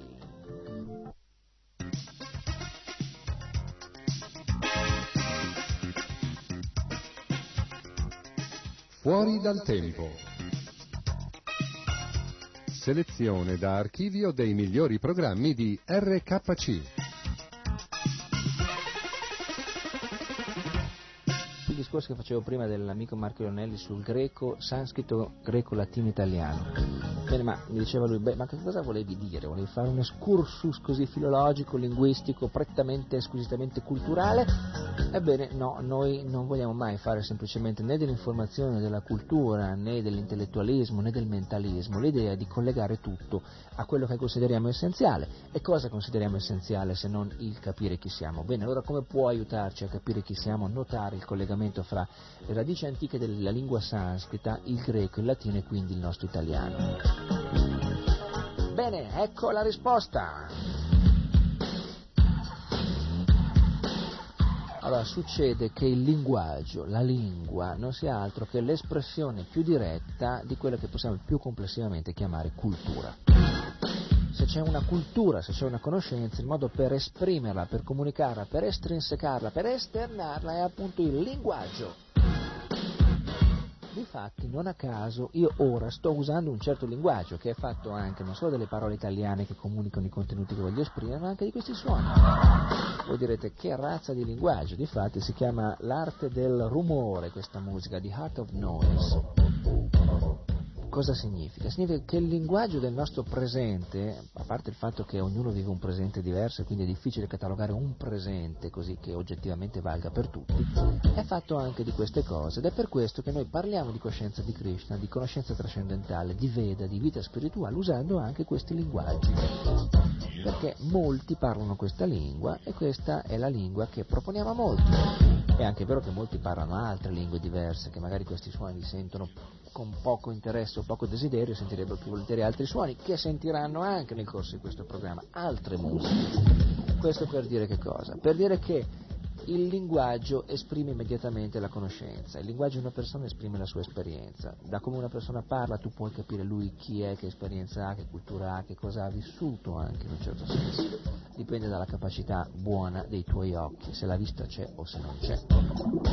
Allora, la lingua sanscrita, la lingua sanscrita che eh, è espressione di una grande cultura, di un grande patrimonio di conoscenza, maturato nell'esperienza che si presenta eterna e si definisce tale, che comunque se vogliamo osservarla con gli occhi dello studioso, comunque non è mai più giovane di molte migliaia di anni,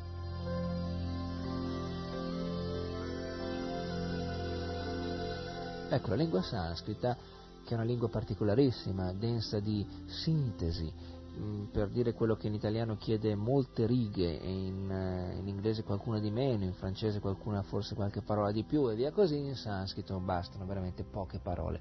È un linguaggio di sintesi e chi riesce a esprimersi con la proprietà e la grande ricchezza della sintesi è da veramente da considerare avanti nel piano della comunicazione e chi è avanti nel piano della comunicazione è da considerarsi anche avanti nel piano della realizzazione e quindi della conoscenza. I Veda, gli antichi grandi classici dell'India che noi proponiamo spesso alla vostra attenzione, esprimono con un linguaggio di estrema sintesi, ricchezza e varietà mm, concetti, idee, proposte, osservazioni e risoluzioni che sono veramente quelle che più nel profondo um, collimano nell'interesse con uh, i desideri più intimi di ognuno. I Veda sono un manuale, un breviario che vuole indicare la via della felicità che non finisce, la via della soddisfazione eterna, la via della conoscenza, del sapere, del conoscere. Sapere, conoscere, avere questa conoscenza in termini di eternità garantisce la mancanza di ansietà, garantisce la non paura, non c'è più paura, non c'è più ansietà. Questo manuale vasto, vastissimo di istruzioni che sono i Veda eh, sono compilati in lingua sanscrita. La lingua sanscrita non è una lingua da poco, è la lingua madre, zia o nonna, come volete voi, delle nostre parole italiane, di quelle che stiamo usando e che ci servono per capire. Per dire, ehi tu, come ti chiami? E tu rispondi, Maria. Perché me lo domandi? Ehi tu come ti chiami? Maria e perché me lo domandi? Sono una lingua italiana. Questa lingua italiana viene dal latino. Questa lingua latina viene dal greco. Questa lingua greca viene dal sanscrito. Quindi siamo parenti o non siamo parenti di questa cultura? Ebbene lo siamo, sì.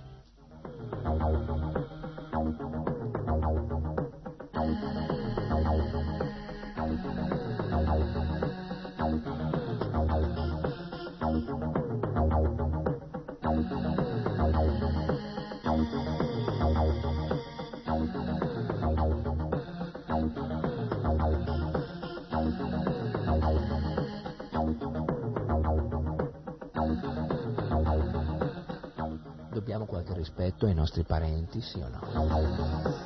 Ebbene, sì.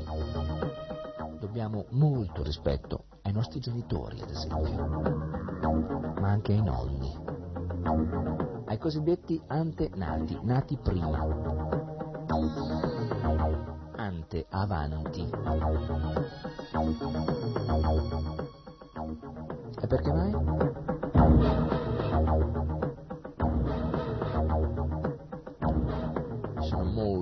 Domande alle quali vorremmo trovare risposte. Ci piacerebbe molto avere queste risposte. Ti piacerebbe o non ti piacerebbe avere queste risposte?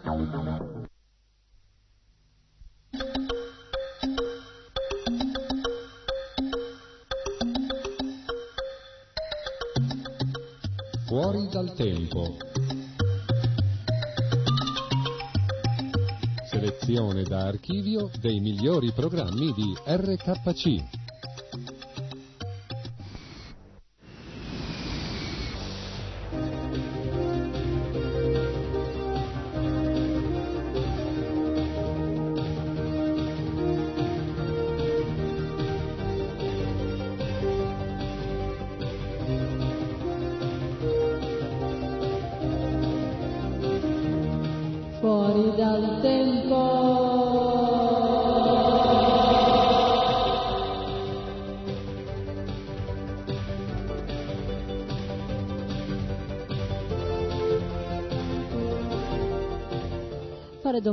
Fare domande.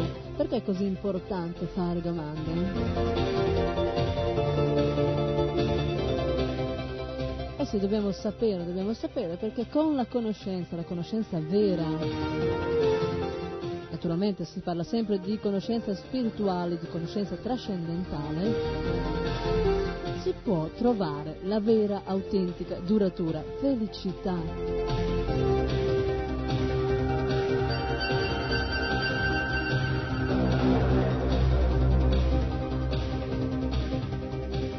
Sì, perché mi dispiace doverlo ripetere ancora una volta, mi dispiace tra virgolette, eh, perché tante persone ci hanno detto, mi hanno detto, ma voi siete proprio pessimisti, parlate sempre che qui nel mondo materiale c'è un sacco di sofferenza, che la felicità non è vera.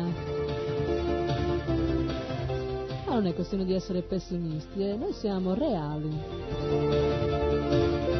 Infatti si può vedere che questa conoscenza della realtà così com'è di questo mondo materiale non rende infelice il devoto, anzi lo rende ancora più felice. eh.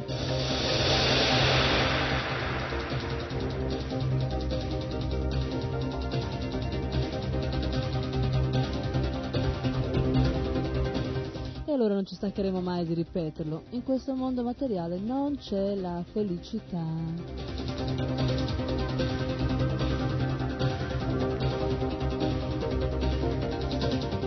E adesso lo sentiamo spiegare ancora meglio è da Krishna Prema Das, da un suo speciale Italia.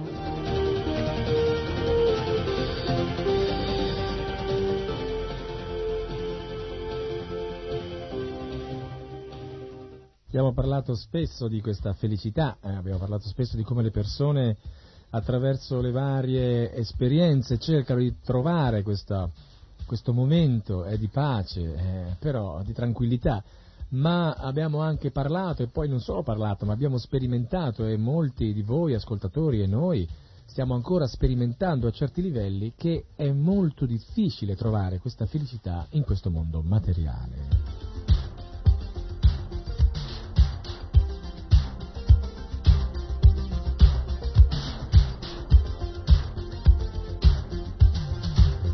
L'energia materiale chiaramente mette a disposizione molte cose, ci sono molti aspetti che possono sembrare allettanti, interessanti, eh, pieni di possibilità di essere felici, ma in realtà già è difficile poter intraprendere queste strade perché questo vuol dire inserirsi in una corsa costante, piena di competizione, piena di avversari, piena di pericolo, ma è piena di ansietà quindi. E poi eh, se qualcuno di, eh, di queste persone, di questi eh, aspiranti alla felicità attraverso questa strada che porta eh, attraverso l'esperienza della dimensione materiale riescono ad arrivare al punto di arrivo, eh, al punto, alla meta agognata, si rendono conto che in realtà questa felicità non è lì, non c'è.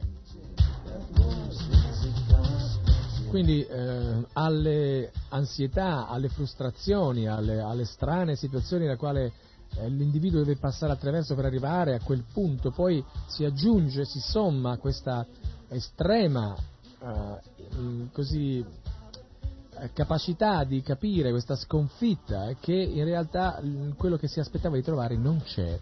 E quindi si trova per un attimo abbastanza così sperso, non sa più cosa fare, non sa più cosa eh, dire, non sa più chi andare a trovare, chi andare a cercare. Infatti ci sono dei momenti nella vita dell'uomo che sono pieni di crisi, c'è la famosa crisi, no? ci sono diverse crisi, sono così segnate nel- nell'album degli psicologi eh, che ehm, l'uomo passa attraverso delle crisi a seconda del cambiamento dell'età la crisi che passa dalla crisi di identità eh, tra, da, dal giovane all'uomo, poi la crisi di identità quando passa dall'uomo alla persona anziana.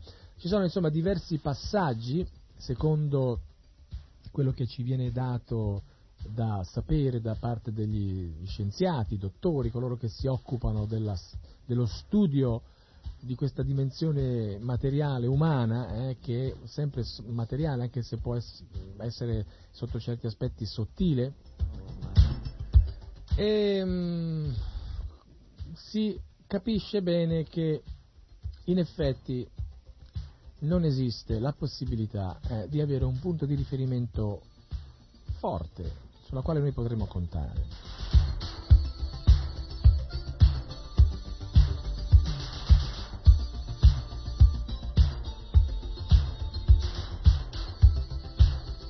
Certo è un discorso lungo, un discorso ampio, un discorso pieno di mh, preamboli, se vogliamo, ma pieno anche di così, speculazioni no, da parte di tanti che operano in questo settore, anche perché molti sfruttano questa, questa ignoranza, direi, da parte della gente, delle masse, nel, nella, speranza che, nella speranza di trovare quello che stanno cercando, questa pace, questa tranquillità, si lasciano andare ad sperimentazioni che in fondo sono solo soltanto eseguite da persone che non sono assolutamente capaci, sono non qualificati e quindi quello che risulta è che alla fine poi l'individuo non solo rimane frustrato come prima, ma rimane addirittura ancora di più perché non ha più fiducia in niente, poi questo serve, queste, queste sperimentazioni, queste esperienze negative com, che si vivono attraverso l'associazione di persone che non sono qualificate nel dare indicazioni, non fanno altro che peggiorare la situazione.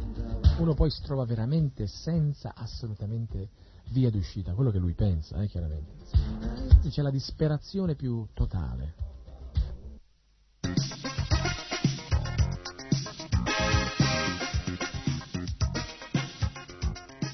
Fuori dal tempo.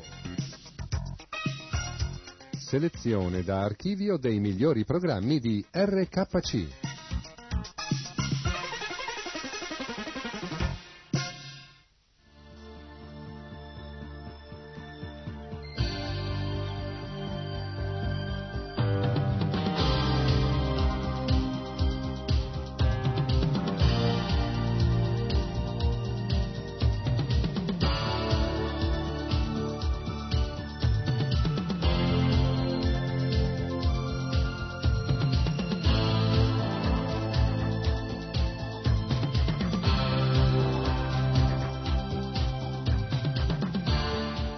Disperazione più totale.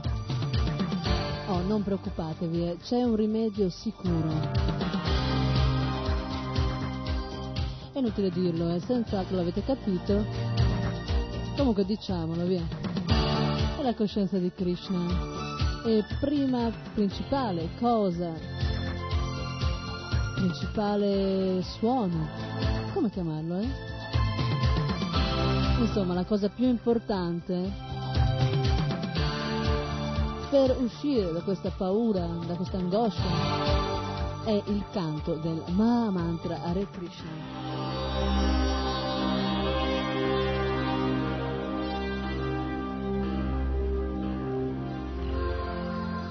che eh, naturalmente non mancherò di farvi ascoltare. Sempre, sempre, sempre, in ogni momento, all'inizio, alla metà, alla fine di ogni cosa, non dimenticate, non dimentichiamo il Maha Mantra Hare Krishna.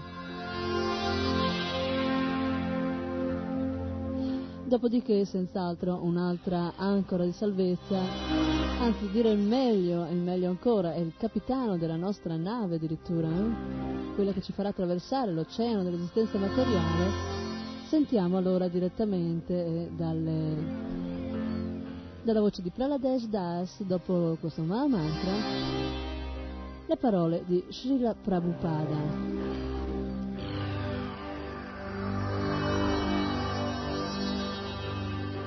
Andiamo dunque a sentire.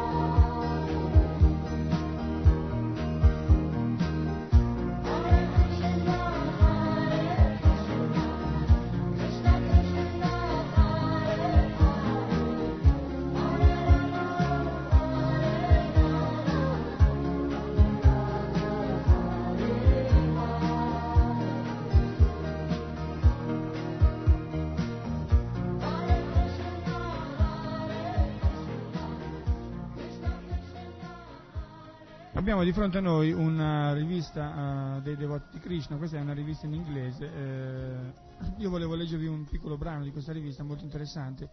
È una parte che si intitola Srila Prabhupada Speaks Out, eh, si potrebbe tradurre in italiano come eh, Srila Prabhupada parla chiaro. No?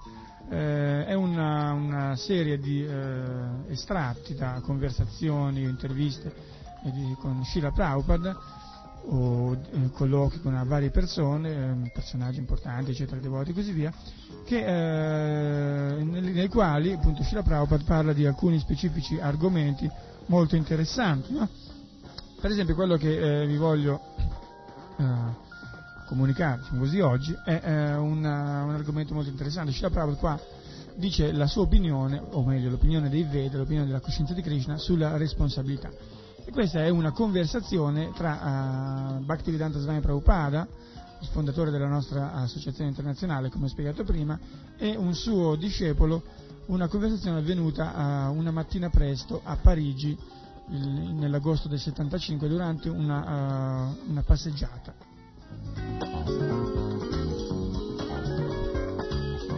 Inizia il devoto a parlare dicendo Srila Prabhupada Molta gente dice che poiché noi abbiamo eh, lasciato gli studi o il lavoro per diventare coscienti di Krishna, siamo degli irresponsabili. E Sri Prabhupada risponde, noi non siamo irresponsabili, ma eh, noi eh, siamo in una posizione tale che abbiamo superato tutte le responsabilità materiali. Questo è affermato nello Srimad Bhagavatam, undicesimo canto, quinto capitolo, quarantunesimo verso. Devarshi Bhutapta Nrinam Pitrinam Nakinkaronayam Rini. Uno che si è arreso pienamente a Krishna non ha più alcun dovere, alcuna responsabilità verso gli esseri celesti, i grandi saggi, i parenti, la società e chiunque. Finché eh, non si è coscienti di Krishna, si hanno delle, delle responsabilità verso tutte queste persone ma chi ha preso la coscienza di Krishna senza alcuna riserva, questa persona non ha alcun dovere materiale, alcuna responsabilità materiale. E questa è l'affermazione dello Srimad Bhagavatam. La nostra unica responsabilità è servire Krishna.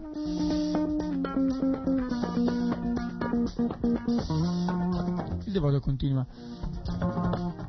Così Shila Prabhupada, quando eh, tu hai detto a quella signora, a quell'ospite di ieri sera, che eh, lei doveva abbandonare eh, le sue responsabilità, Srila Prabhupada interrompe, e prendere la coscienza di Krishna. Non che tu abbandoni tutte le responsabilità e non fai nulla. Per prima cosa prendi la coscienza di Krishna, abbandona qualcosa e prendi qualcos'altro. Allora questo va bene. Il devoto continua.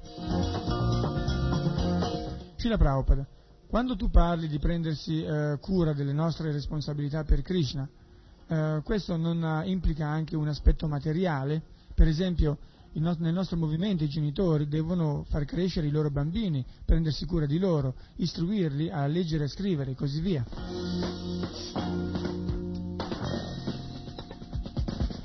Scila Brava risponde, sì, ma perché noi prendiamo cura dei nostri bambini? proprio per farli diventare coscienti di Krishna. Questa è la nostra responsabilità in coscienza di Krishna. Noi dovremmo pensare, ecco qua mio figlio, voglio farlo diventare cosciente di Krishna. Questo è il perché noi stiamo uh, prendendoci così tanta cura di istruire i nostri bambini nelle gurukula, cioè nelle scuole coscienti di Krishna. Noi non siamo irresponsabili devoto continua. Così quando noi diciamo che eh, abbiamo finito con tutte le responsabilità materiali arrendendoci a Krishna, questo eh, non significa che abbiamo eseguito l'esecuzione, eh, che, scusate, che abbiamo abbandonato l'esecuzione del dovere? No, dice Prabhupada, chi è che dice questo? Il devoto risponde, beh, ci sono delle persone che dicono che eh, noi abbiamo preso uh, la coscienza di Krishna ed ora abbiamo abbandonato tutti i nostri doveri sociali. E Srila Prabhupada risponde, diffondere la coscienza di Krishna è il principale eh, dovere sociale.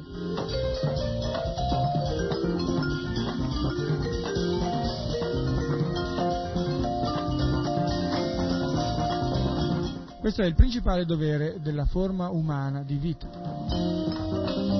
Krishna dice Sarva Dharman Parityaja Mamekam Sharanam Vraja.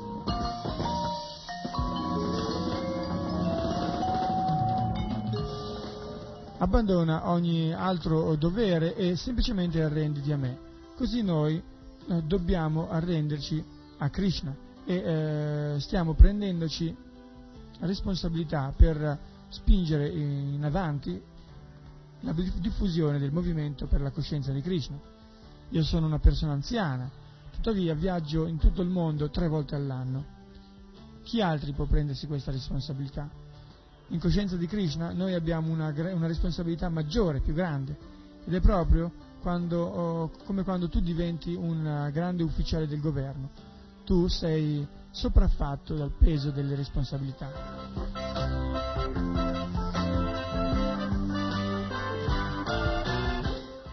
Il soddisfare le eh, responsabilità materiali è inutile, è una semplice perdita di, perdita di tempo. Qui, in coscienza di Krishna, c'è eh, la vera responsabilità. Io ho spiegato questo all'ospite di ieri sera. Anche se tu prendi responsabilità, che cosa puoi fare? Non puoi fare nulla. Supponiamo che tuo figlio sia malato, egli sta soffrendo, tu ti sei preso la responsabilità per provvedere che venga curato gli hai portato un buon dottore, gli hai portato delle buone medicine, ogni cosa, ma malgrado tutti i tuoi sforzi tuo figlio muore. Allora a che serve? Che valore ha la tua responsabilità?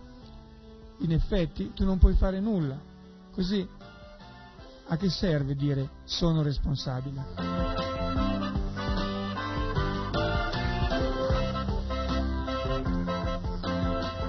Anda yatandair upanya mana. Un uomo cieco dice, io prendo responsabilità. Tutti voi, altri uomini ciechi, seguitemi. Che utilità c'è in questo tipo di responsabilità? Sia il capo che i suoi seguaci semplicemente cadranno in un fosso. Nello stesso modo, eh, i capi di tutte le nazioni nel mondo stanno dicendo, seguitemi, sono responsabile, vi porterò la pace, ma non appena c'è la guerra, migliaia e migliaia saranno uccisi. E allora dov'è la responsabilità eh, di questi capi?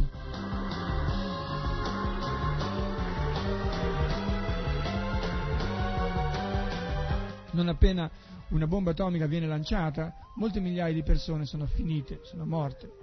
E allora dov'è questa responsabilità dei capi? Non ce la fanno a portare la pace. Loro eh, possono fare un monumento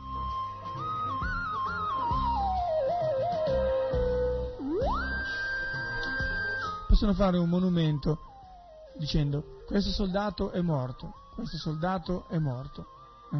Monumenti in cui è elencato il nome di tutti i soldati morti, ma non possono salvare la gente dalla morte. Il devoto continua.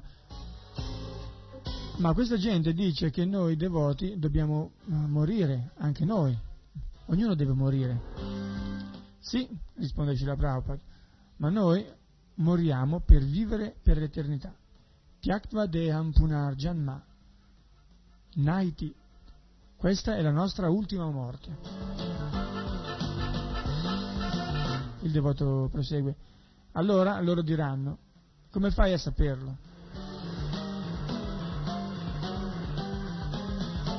Shila Prabhupada risponde, diventa mio studente, allora lo saprai anche tu. Quindi eh, c'è una istruzione vedica, Tadvigyanartam Sagurum Eva Bigachet, poiché tu sei uno sciocco, un uh, mascalzone, tu devi avvicinare un maestro spirituale, un guru. Questo è il solo modo per conoscere la verità assoluta, altrimenti non c'è possibilità di conoscere eh, ciò che riguarda la vita eterna. Tu resterai sciocco per sempre e soffrirai. Il devoto chiede, Così come puoi definire la parola responsabilità in coscienza di Krishna?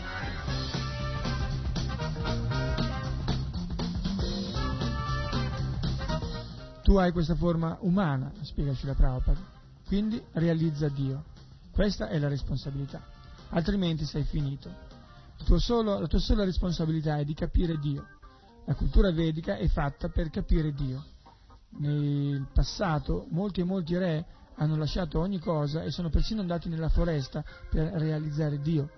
Bharata Maharaj, dopo, oh, dietro al, al, cui nome l'intera India è chiamata Bharata Varsha, era l'imperatore di questo pianeta migliaia di anni fa.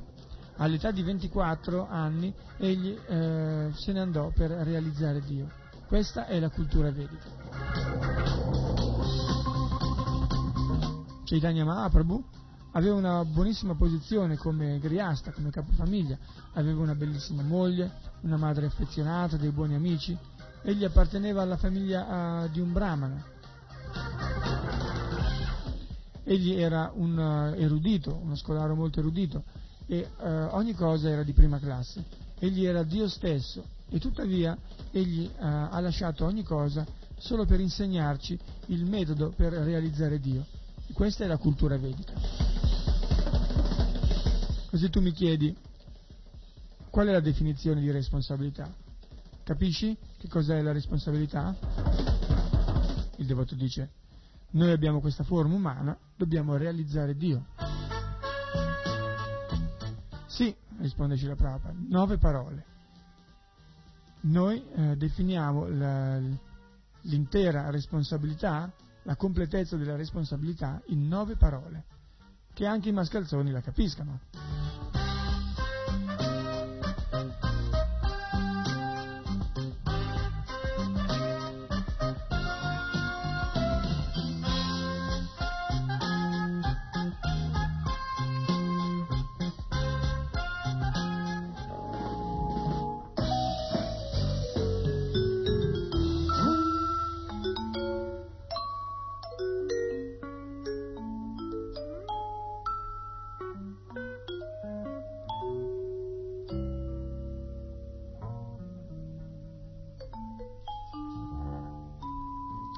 Allora, siete sempre in ascolto di Speciale Italia dagli studi di Padova, RKC Radio Krishna Centrale.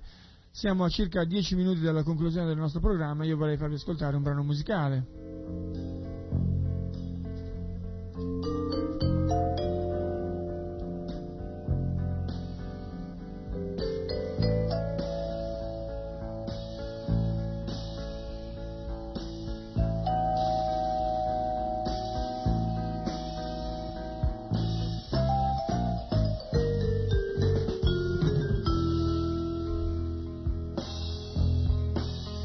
Brano musicale che dedichiamo a Srila Prabhupada, giusto perché abbiamo appena finito di leggere questo uh, estratto da una conversazione con Srila Prabhupada. Una cosa che volevo puntualizzare, eh, nella traduzione mi avete sentito usare la parola mascalzone, ecco, uh, in effetti non è il termine più appropriato, uh, perché la traduzione, cioè è una traduzione diciamo così, di una parola è che è rascal, rascal è una parola inglese che non vuol proprio dire mascalzone nel termine proprio negativo e drammatico della parola, come in italiano, ma vuol dire diciamo mascalzoncello, diciamo così, una specie di eh, bonario rimprovero, ecco. Quindi in effetti quando Shila Prabhupada eh, ehm, parlava di mascalzoni e alla fine diceva appunto speriamo che anche i mascalzoni lo capiscano, eh, che eh, la la vera responsabilità è diventare coscienti di Krishna, Bene, per mascalzone appunto intendeva una, un bonario rimprovero a tutte quelle persone che non si dedicano alla vita spirituale. Quindi non ve la prendete. Considerate Shila, che Shila Prabhupada sia come un uh, vostro nonno. Eh? Se vostro nonno vi dovesse chiamare mascalzone, voi non vi preoccupereste sicuramente perché sapete benissimo che tipo di affetto ha un nonno per i suoi nipoti. Così Shila Prabhupada considera tutti noi, tutti voi come suoi nipoti.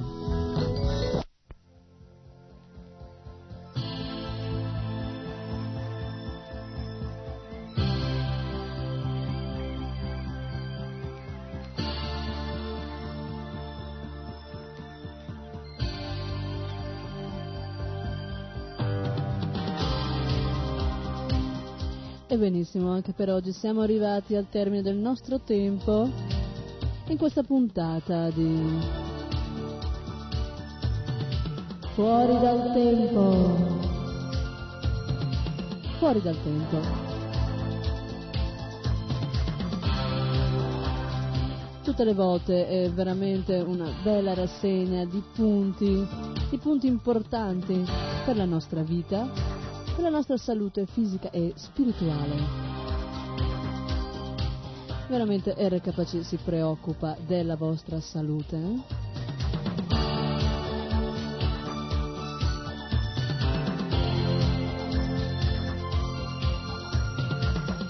Quindi non mi resta altro che salutarvi, un grande Hare Krishna e a risentirci nella prossima puntata.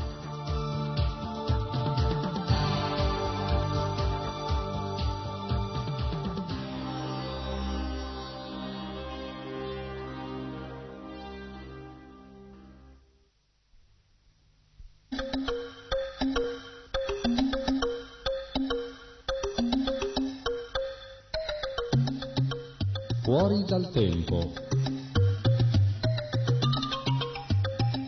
Selezione da archivio dei migliori programmi di RKC.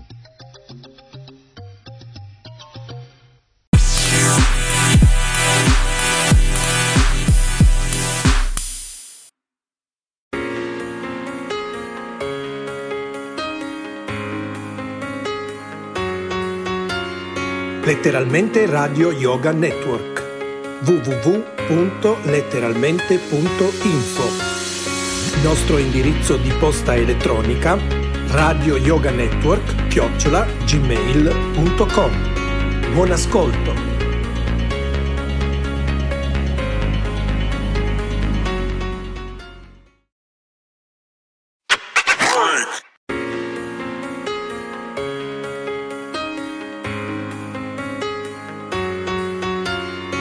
Letteralmente Radio Yoga Network. www.letteralmente.info Nostro indirizzo di posta elettronica Radio Yoga Network chiocciola gmail.com Buon ascolto!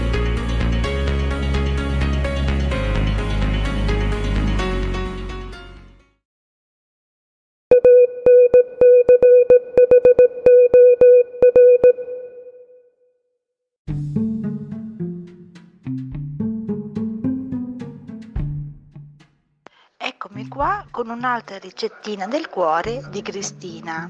Bruschetta alla rucola, una fetta di, pana- di pane casareccio o integrale, una generosa manciata di foglie di rucola, 50 g di caprino fresco, un pizzico di sale, un pizzico di peperoncino rosso in polvere, un cucchiaio di olio extravergine di oliva, uno spicchio d'aglio. Lavate e asciugate con cura la rucola, quindi tritatela finemente e amalgamatela al formaggio caprino assieme a del sale, del peperoncino in polvere e all'olio. Abbrustolite la fetta di pane, trasferitela su un piatto, strofinatela con lo spicchio d'aglio e spalmatela con la crema di rucola. La rucola selvatica è decisamente più saporita di quella coltivata, ma se non vi è possibile procurarvela, ripiegate su quella coltivata e venduta nei negozi ortofrutticoli. Buon appetito da Cristina. Thank you.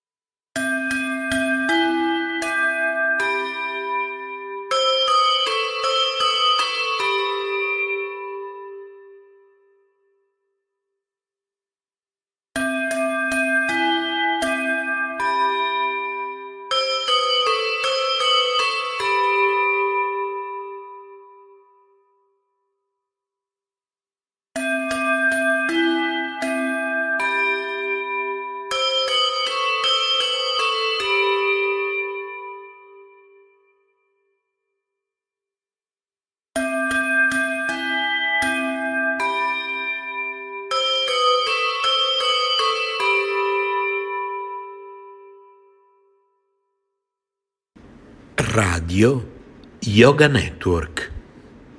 Chiocciola gmail.com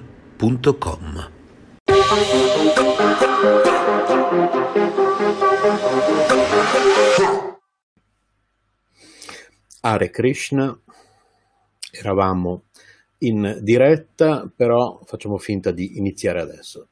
Eh, comunque, per chi ha seguito la diretta precedente, abbiamo letto l'introduzione al capitolo 1, Chaitanya Charitamrita Adi Lila.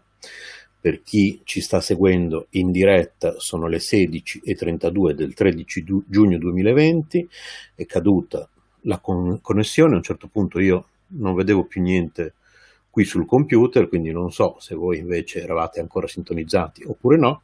Per chi ci sta ascoltando in replica radio, versione podcast tra qualche giorno, tra qualche mese su letteralmente Radio Yoga Network, benvenuti anche a questi ascoltatori che ci ascoltano tramite www.letteralmente.info.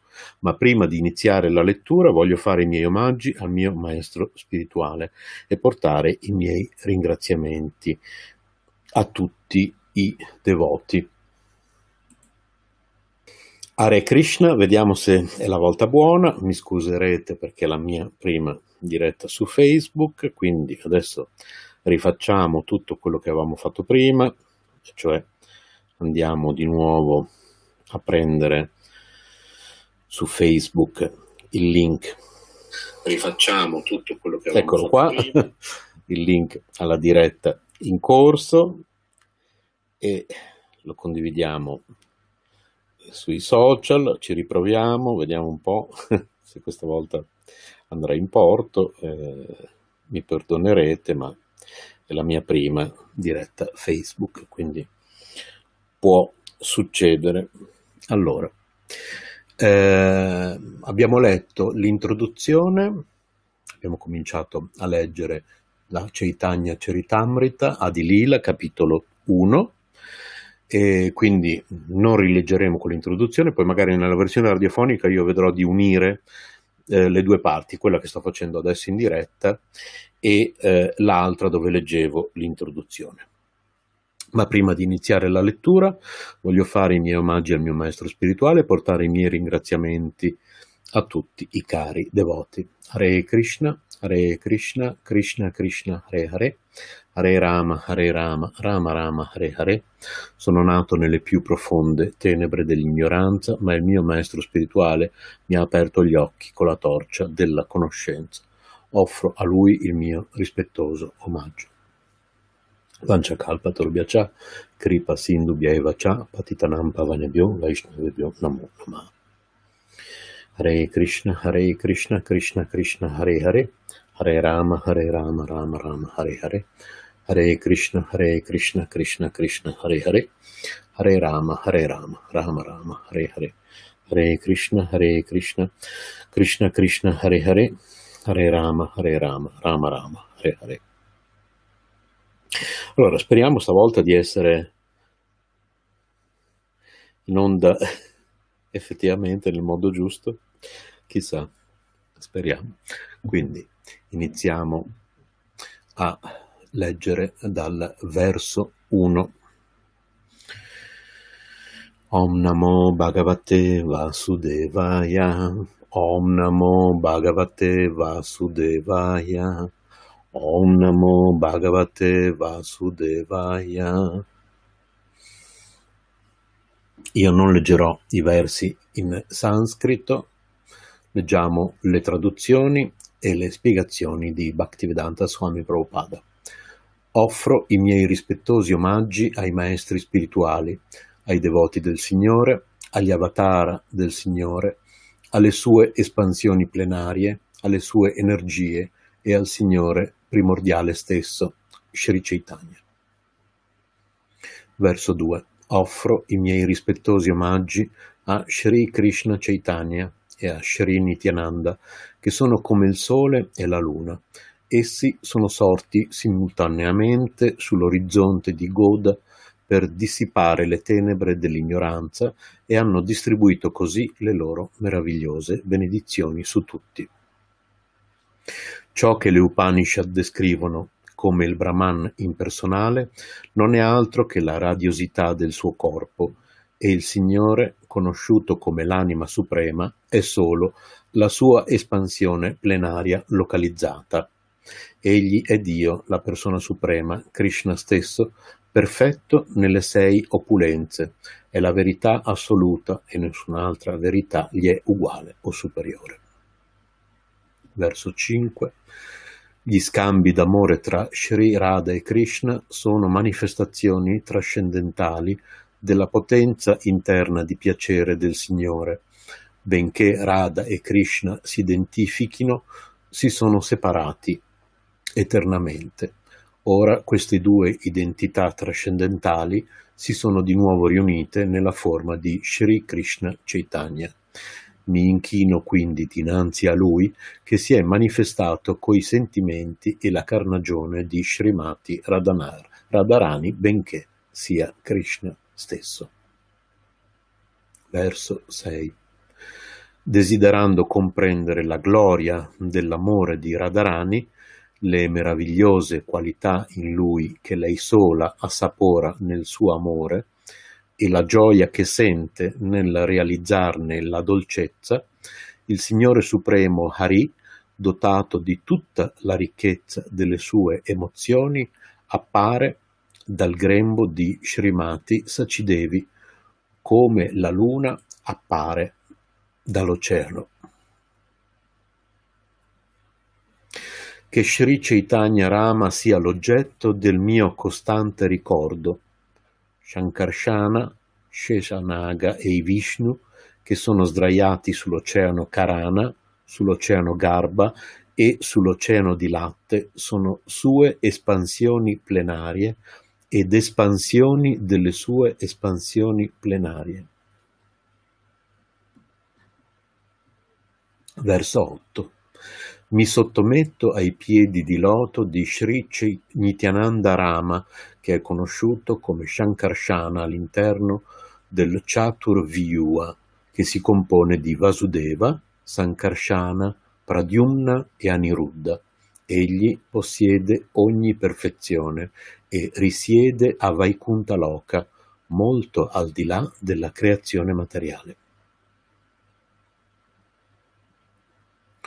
Offro la mia completa sottomissione ai piedi di Sri Nityananda Rama, la cui rappresentazione parziale, Karona, Karo Dakashai, eh, Karono Dakashai Vishnu, sdraiata sull'oceano Karana, è il Purusha originale, il signore dell'energia illusoria e il rifugio di tutti gli universi.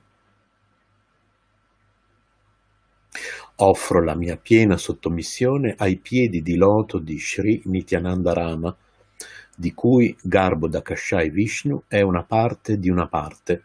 Dall'ombelico di Garbo Dakashai Vishnu spunta il fiore di loto sul quale nasce Brahma, l'architetto dell'universo. Lo stelo di questo loto è il sostegno degli innumerevoli pianeti. Verso 11. Offro i miei rispettosi omaggi ai piedi di Sri Nityananda Rama, di cui il Vishnu che giace nell'oceano di latte è una parte secondaria. Questo Kshiro Dakashai Vishnu è l'anima suprema di tutti gli esseri viventi e il sostegno di tutti gli universi. Sheshanaga è una sua ulteriore espansione verso 12. Sri Advaita Acharya è la manifestazione di Mahavishnu, che ha la funzione primaria di creare il mondo cosmico attraverso l'azione di Maya. Poiché non è differente da Hari, il Signore Supremo, egli è chiamato Advaita e poiché diffonde il culto della devozione è chiamato Acharya. Egli è il Signore e l'incarnazione del devoto del Signore, perciò prendo rifugio in Lui.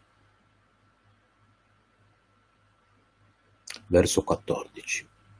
Offro i miei omaggi al Signore Supremo, Krishna, che non è differente dai suoi aspetti di devoto, di incarnazione devozionale, di manifestazione devozionale, di puro devoto e di energia devozionale.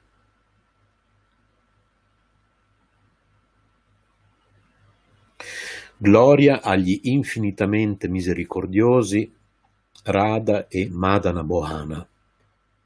Sono storpio e sconsiderato, eppure essi sono le mie guide e i loro piedi di loto sono tutto per me.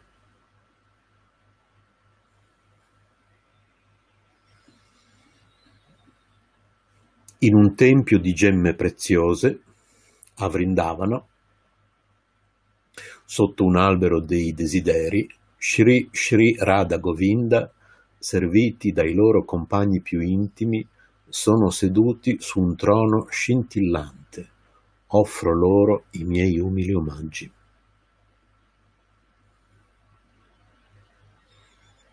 Verso 17. Sri Srila Gopinath, che ha dato origine al dolce sentimento trascendentale della danza rasa è là, sulla riva di Vamsivata e attrae l'attenzione delle pastorelle col suono del suo famoso flauto, che tutti possano concedervi le loro benedizioni. Verso 18. Gloria a Shri Chaitanya e a Shri Nityananda, gloria ad Advaita Chandra e gloria a tutti i devoti di Sri Gora, Sri Chaitanya. Verso 19. Queste tre divinità di Vrindavana, Madana, Mohana, Govinda e Gopinath, hanno conquistato il cuore e la vita stessa dei Vaishnava Gaudiya, seguaci di Sri Chaitanya. Adoro i loro piedi di loto perché sono i signori del mio cuore. Spiegazione di Bhaktivedanta Swami Prabhupada. L'autore della Sri Chaitanya Charitamrita offre i suoi rispettosi omaggi alle tre divinità di Vrindavana chiamate Sri Radha Madana Mohana, Sri Radha Govinda Deva e Sri Radha Gopinataji. Queste tre divinità sono la vita stessa dei Vaishnava del Bengala, i Gaudiya Vaishnava, che hanno la tendenza naturale a risiedere a Vrindavana. I Gaudiya Vaishnava che seguono rigidamente la linea di Sri Chaitanya Mahaprabhu adorano la divinità cantando suoni trascendentali, destinati a sviluppare il senso della propria relazione trascendentale con il Signore Supremo uno scambio di dolci sentimenti, rasa, di affetto reciproco e, in ultima analisi, il desiderato raggiungimento del successo nel servizio d'amore. Queste tre divinità sono adorate in tre differenti stadi di evoluzione. I seguaci di Sri Chaitanya Mahaprabhu seguono scrupolosamente questi principi che permettono di avvicinarle.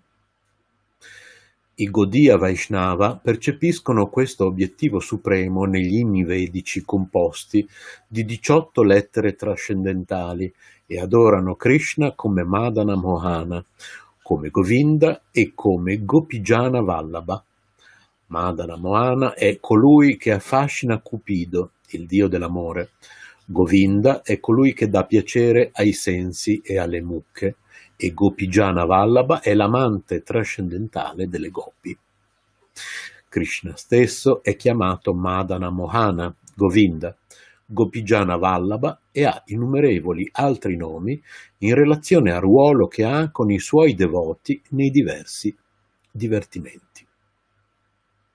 Le tre divinità, Madana Mohana, Govinda e Gopijana Vallabha, hanno qualità molto particolari L'adorazione di Madana Moana si attua a livello in cui si ristabilisce la nostra dimenticata relazione con Dio, la persona suprema. Nel mondo materiale ci troviamo nell'ignoranza più oscura della nostra relazione eterna con il Signore Supremo. Pango si riferisce a una persona che non può muoversi da sola con le sue forze e manda mate si riferisce a una persona che è poco intelligente perché troppo assorta in attività materialistiche. Per tali persone la cosa migliore non è aspirare al successo nelle attività interessate o nella speculazione mentale, ma sottomettersi a Dio, la persona suprema. La perfezione della vita consiste nel sottomettersi al Supremo. All'inizio della nostra vita spirituale dobbiamo quindi adorare Madana Moana, in modo che egli possa attrarci e distruggere il nostro attaccamento per il piacere dei sensi materiali. Questa relazione con Madana Mohana è necessaria per i devoti neofiti. Quando si desidera offrire un servizio al Signore con un forte attaccamento, si deve adorare Govinda a livello del servizio trascendentale. Govinda è la fonte di ogni piacere. Quando per la grazia di Krishna e dei devoti si raggiunge la perfezione nel servizio devozionale, è possibile apprezzare Krishna come Gopijana Vallabha, la divinità di piacere delle ragazze di Vraja. Sri Chaitanya Mahaprabhu illustrò questo sentimento di servizio devozionale in tre fasi, perciò queste divinità furono installate a Vrindavana da differenti Goswami. Esse sono molto care ai Gaudiya Vaishnava che visitano il loro tempio almeno una volta al giorno oltre ai templi di queste tre divinità, molti altri templi sono stati aperti a Vrindavana, come il tempio di Radha Damodara di Jiva Goswami, il tempio di Siamasundara di Siamananda Goswami, il tempio di Gokulananda di Lokanath Goswami e il tempio di Radharamana di Gopala Bhatta Goswami. Esistono sette templi principali che sono antichi di 400 anni e questi sono i più importanti tra i 5.000 templi oggi esistenti a Vrindavana. Godia indica quel territorio dell'India detto Aryavarta, la terra degli Arya, che è situato tra la parte meridionale dell'Himalaya e la parte settentrionale delle colline di Vindhya.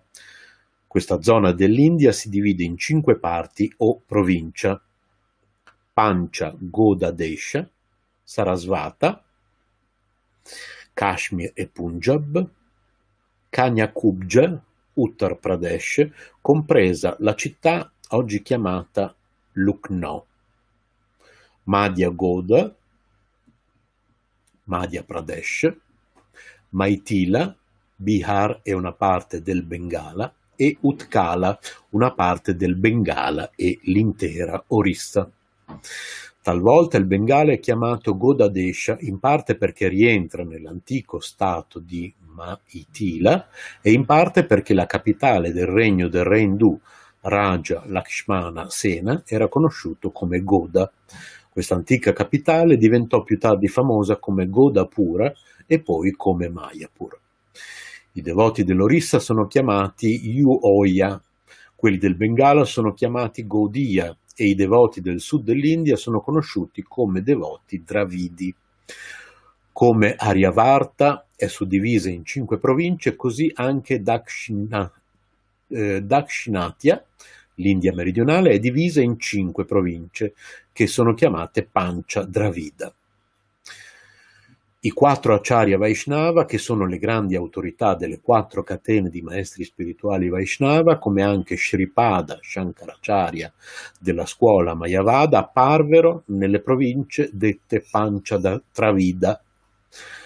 Tra questi quattro Acharya, che sono tutti accettati dai Goidiva Vaishnava, Goidia Vaishnava, Sri Ramanuja Acharya apparve nella parte meridionale dell'Andhra Pradesh, a Mahabhuta Puri, Sri Madhvacharya apparve a Pajakam, vicino a Vimanagiri, nel distretto di Myanangola, allora Myangalora.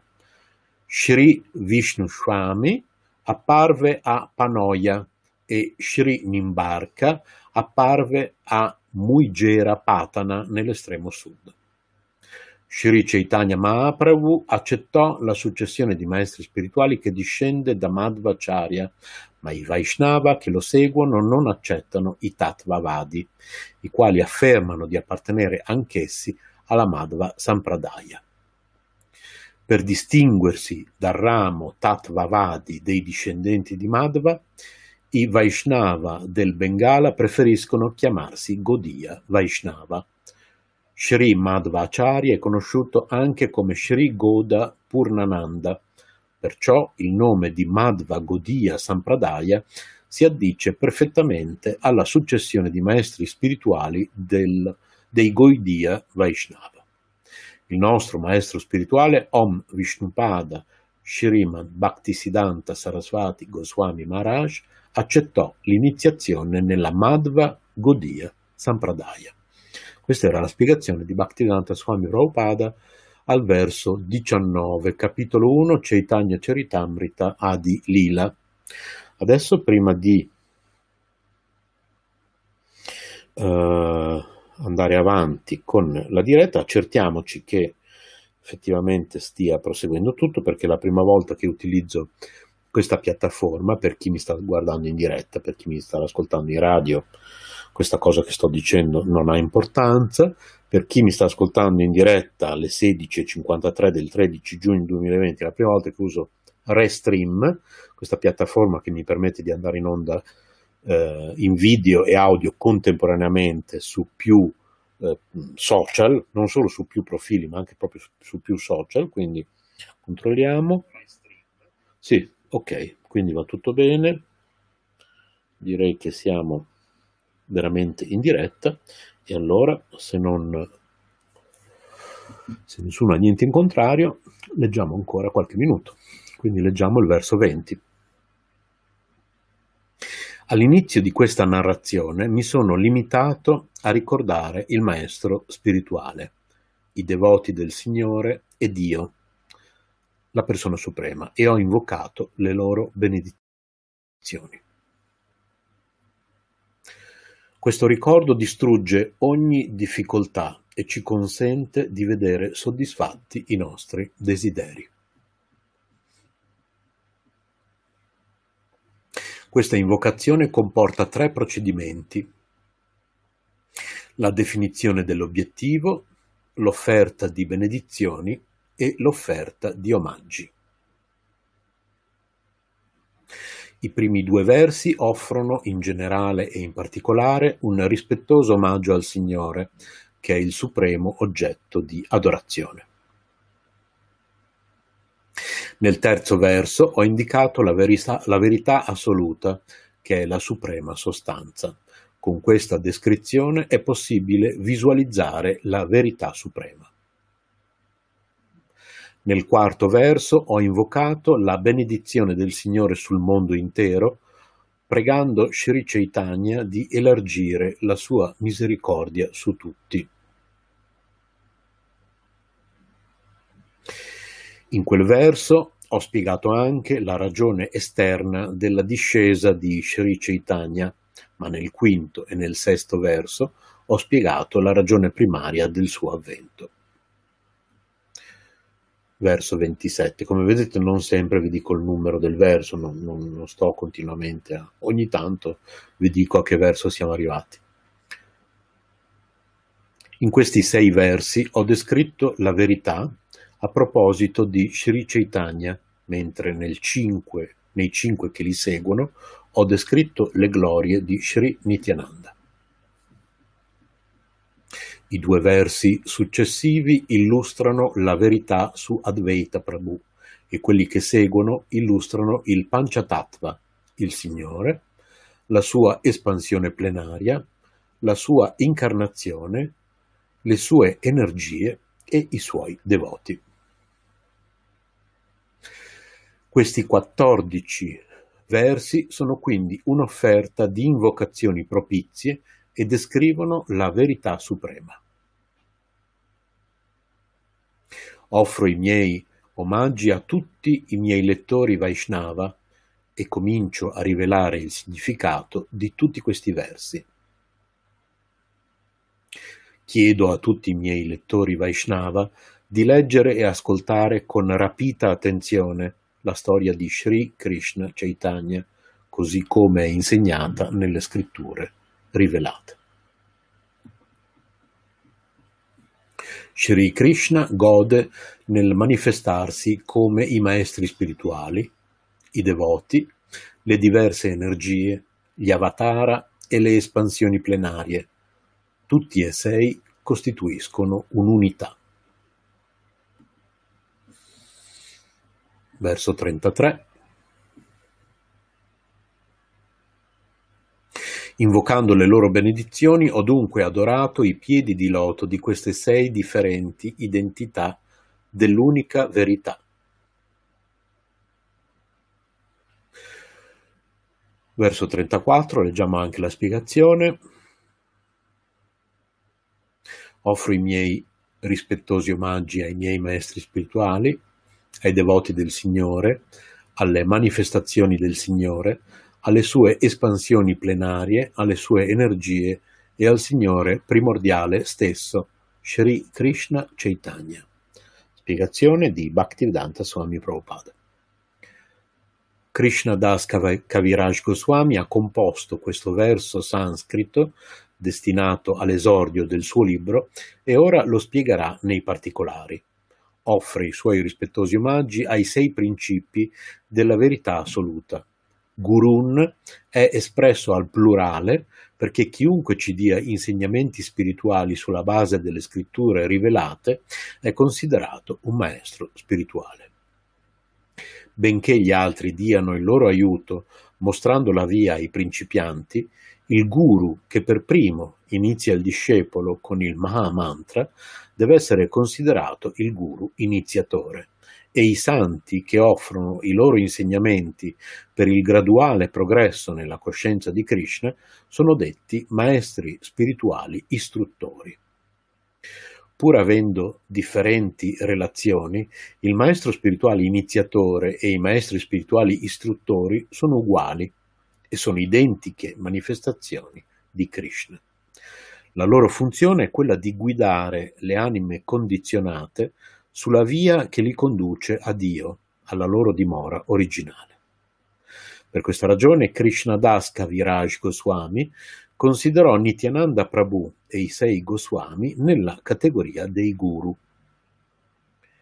Isha Bhaktan si riferisce ai devoti del Signore come Shri Shrivasha e a tutti gli altri devoti che sono energie del Signore e qualitativamente non sono differenti da Lui.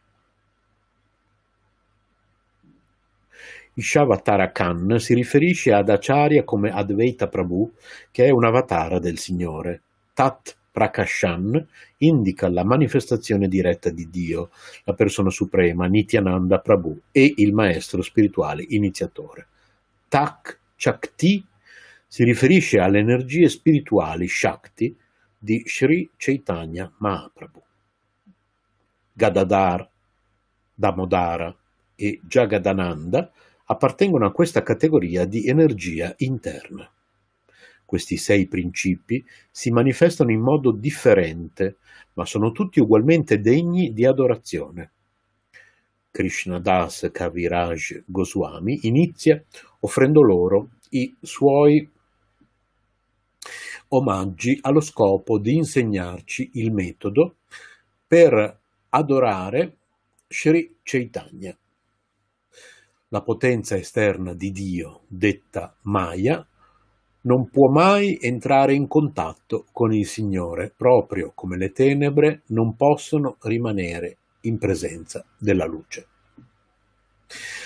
Per quanto le tenebre, non essendo che una copertura illusoria e temporanea della luce, non possano esistere separatamente dalla luce.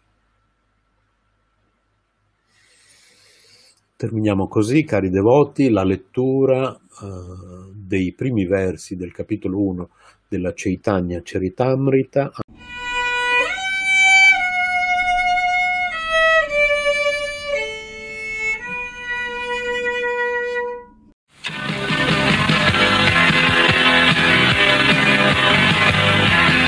Radio Krishna è questa.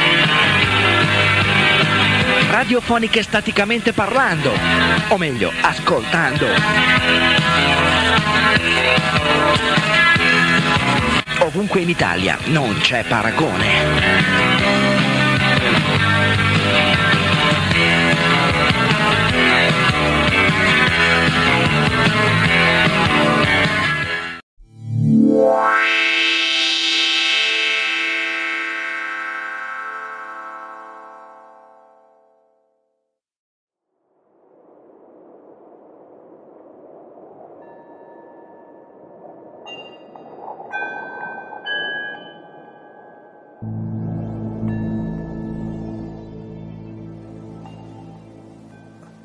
Ringraziamo Fabrice che sta riprendendo quello che dico. Io poi ringrazio anche chi guarda, ringrazio io che parlo, insomma chi vuole. Fai vedere che abbiamo amici. Abbiamo amici in tutto il mondo, ma soprattutto in questa stanza, tutte facce simpatiche. Queste facce qui, se uno le guarda bene, sono simpatiche, però hanno qualcosa in comune con tutti gli abitanti del pianeta Terra. Infatti oggi voglio parlare di tema in cielo. Eh? Fabrice dopo scriverà in cielo. Un americano, un certo Alice Silver, ha appena scritto un libro che è uscito in inglese ovviamente, in cui ha fatto uno studio e facendo uno studio di tutte le specie umane arriva alla conclusione che gli esseri umani non sono di questo pianeta e dà delle spiegazioni. Hanno preso degli esseri umani messi in caverne, sai quelle caverne dove uno non sa che ora è, e dove un po' il metabolismo si sposta sulle 25-26 ore. Gli esseri umani, se li metti al sole, si ustionano. È vero che certi con la melanina in Africa, ma nessun africano, io sono stato in Africa, in India, Tamil Nadu sono scuri, India del Sud sono scuri come gli africani, non si mettono mica al sole, gli fa male, gli altri animali non gli fa niente. Ho visto cavalli sotto la pioggia, cani, ho visto anche gatti sotto la pioggia, leoni, non gli fa niente. Tu piglia uno, lo metti sotto la pioggia, raffreddori. Quindi non esiste, la maggior parte degli abitanti di questo pianeta anche al massimo della salute hanno qualche disturbo. Poi quasi tutti hanno mal di schiena, perché quando camminano è come se la specie umana venisse da un pianeta con una forza di gravità diversa. Allora, quello che aveva, mi pare, 60-70 kg, Armstrong, andato sulla Luna, gli avevano insegnato a saltare e lui doveva stare attento perché se saltava troppo, andava troppo in là. Ecco, questo è un altro punto la debolezza verso i virus. Vedi cani che bevono dalla, dall'acqua piovana.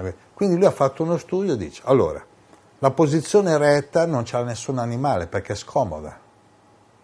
Per stare dritti ci vuole quattro zampe, due non bastano. La posizione ciondolante delle scimmie è la più comoda, con questa forza di gravità. Noi, stando dritti, così, poi nessun animale è obeso, nessun animale in stato naturale è sovrappeso, perché sa regolare il mangiare. Nessuno è sottopeso allo stato naturale, eh? non se non trova da mangiare. A, a, parità di cibo c'è gente che, pur avendo il frigorifero pieno, qualcuno è anoressico, bulimico, eh, sovrappeso. Quindi l'analisi che ha fatto, e poi questi esseri umani cosa sono? Molti con onnivori, sì, però stanno male. Quindi sono come abituati a un altro cibo, no? C'era questa storia della manna, che era un cibo che, che, che veniva dato e quelli nel deserto prendevano la manna. In sanscrito Anna vuol dire cibo, manna viene da Anna, Anna vuol dire cibo, ci davano un cibo particolare. Noi potremmo vivere di energia stanno vedendo che gli astronauti degli astronauti del futuro o c'è una modificazione genetica oppure non riusciranno. Però cosa succederà? Che dopo 10 generazioni, 20 generazioni di gente che sarà tra 100 rispetto al 2014, 100-200 anni, cresceranno con un metabolismo diverso. Se su Marte marziano, se sulla Luna lunare. Questo cosa fa capire? Che allora, se andiamo a vedere tutte le tradizioni esoteriche, in cielo, visto gente abbastanza normale, educata, qualcuno anche che fa business, così. Dice, morta la nonna, dov'è? Eh, dov'è? In cielo. Tant'è che i russi, quando lanciarono Yuri Gagarin, il primo uomo, eh, lui tornò con la famosa battuta, ho visto bene su in cielo, non c'è visto nessuno. No. Cioè volevano s- sbittizzare l'idea del cielo, però la gente dov'è? Lassù. Magari muore un cantante, dicono che è andato lassù dove incontra un altro cantante, tutti lassù. La nonna è lassù, il cantante è lassù, Kennedy è dato su, tutti su. E da lassù ti guardano. Quindi sta attento, dalla nonna, da lassù. Poi guarda anche le preghiere. Gloria a Dio nel più alto dei cieli. Quindi c'è un cielo, poi un altro cielo, poi un altro cielo, poi c'è il più alto dei cieli. Pare, no? Sai che sei nei cieli. Cieli. Cioè, questi dai cieli. Cioè noi qua... no? Però se andiamo a vedere prima del cristianesimo, tutte le tribù africane, tutte le tradizioni delle tribù americane, gli indiani d'America, dicono che i nostri antenati sono venuti dalle stelle. Se andiamo invece nella cultura indiana dell'India, c'è una spiegazione. Sì, noi non siamo originari di questo pianeta, è chiaro. Allora, vediamo un po' che interpretazioni si possono dare. Se vediamo la Bibbia, è come se noi vivevamo in un paradiso terrestre.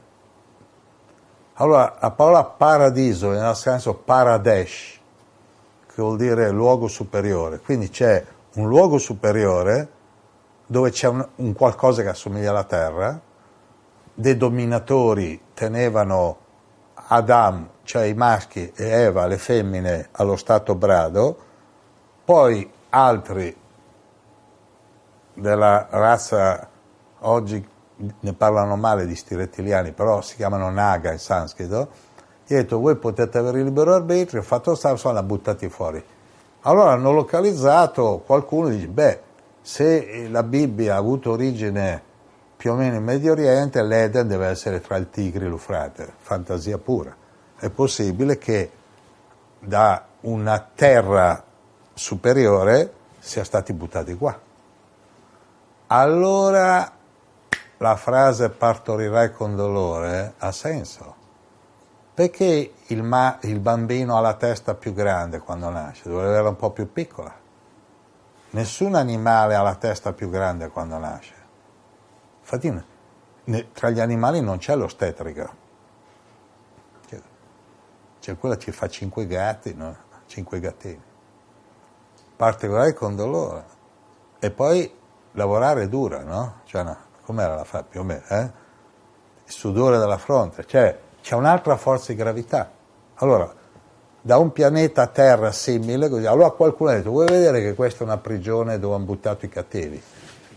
Può darsi, perché gli inglesi l'hanno fatto con l'Australia, hanno preso tutte le prostitute, tutti i delinquenti, tutta la genitalia, l'hanno buttati là. E là questi si sono messi ad ammazzare i Maori, le popolazioni locali. Però non esiste, se, se uno studia bene tutte le popolazioni della Terra, non c'è un popolo che sia resistente ai ritmi naturali della Terra, non esiste. Ma allora, se, se Darwin parla di evoluzione, l'orso che vive nelle foreste è bruno, quello che vive al polo è bianco, ma chi gliel'ha detto? Dice la natura, ma chi è la natura gli telefona? Guarda, meglio che ti metti in bianco, che qua sennò ti vedono, ti vedono subito, no? Il camaleonte, se lo metti su uno straccio rosso, diventa rosso. Io ho visto dei video, io non l'ho mai visti. Metti il camaleonte uno straccio rosso, un po' diventa rosso. Gli togli il straccio rosso, glielo metti verde, lui diventa verde. Ma chi gliel'ha detto?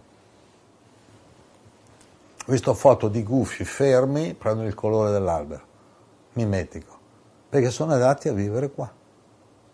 Dice, ah, ma gli animali fanno le tane, ma le tane le fanno per i piccoletti e per dormirci qualche volta. Ma non è che fanno la tana col riscaldamento e frigorifero. Cioè noi, noi viviamo come vivranno gli astronauti su Marte. Cioè su Marte dovranno ricreare un'atmosfera, una biosfera, una, una sfera bio. Hanno già fatto esperimenti in America. Bio vuol dire dove la vita sia possibile. Qua è possibile. Però perché la maggior parte delle persone non controlla se stessa? Perché tutti hanno come una nostalgia delle stelle. Persino Gesù, tu scendi dalle stelle, ore del cielo. Ma e cosa è sceso a fare questo? No? Cioè, ma chi, chi qua? No? Quindi, o siamo venuti qui, qualcuno ci ha scaricato qua e ha detto fate casino qui, no? Angeli caduti. No? Oppure qualcuno è venuto qua e ha inserito una informazione aliena in esseri che erano qua. Allora, che cosa succede? Nel caso mio un po' meno, ma il pelo non serve più. Dove l'ha fatta la modificazione? Questo è interessante. Se una civiltà aliena che viene dal cielo Elohim della Bibbia, Elohim, vuol dire quelli che vengono dal cielo. Nel testo Sumeri di Zaccaria Sitchin, Anunnaki vuol dire coloro che vengono dal cielo. Deva, in sanscrito, vuol dire esseri di luce che vivono nei pianeti superiori, nei loka superiori. Allora, do, su chi hanno fatto questa modificazione genetica? Se leggiamo la Bibbia, questi Elohim fanno il maschio e la femmina a loro immagine e somiglianza. Questo, c'è, c'è scritto questo. Però cos'è? Fanno prima Adamo, poi Eva. Magari queste sono trascrizioni che dopo centinaia di anni, migliaia di anni, si è un po' perso il senso, no? E se invece il senso fosse che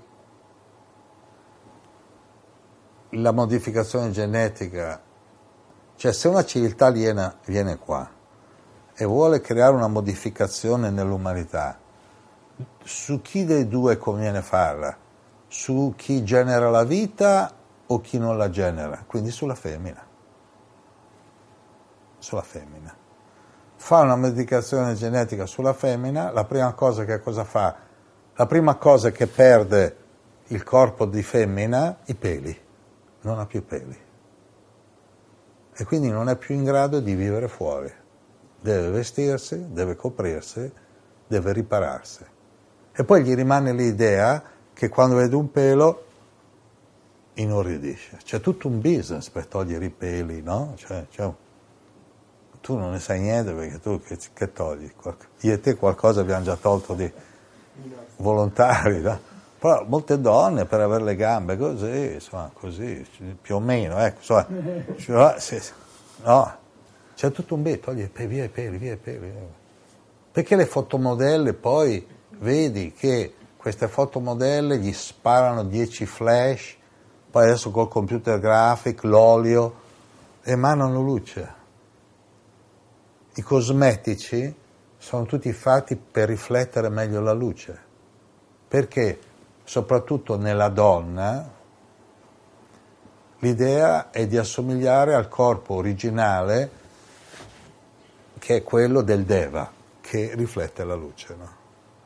Allora noi potremo, noi, poi noi chi? Perché c'è la confusione totale tra la creazione materiale e la vita spirituale. Gli Asura, gli esseri senza pace, hanno creato le religioni per cercare di uccidere la spiritualità individuale. Il motivo per cui non ci sono riusciti a uccidere la spiritualità individuale è perché è eterna. Quindi l'hanno minacciata, torturata, hanno ucciso i corpi, hanno confuso i testi, però non sono riusciti a uccidere la spiritualità individuale.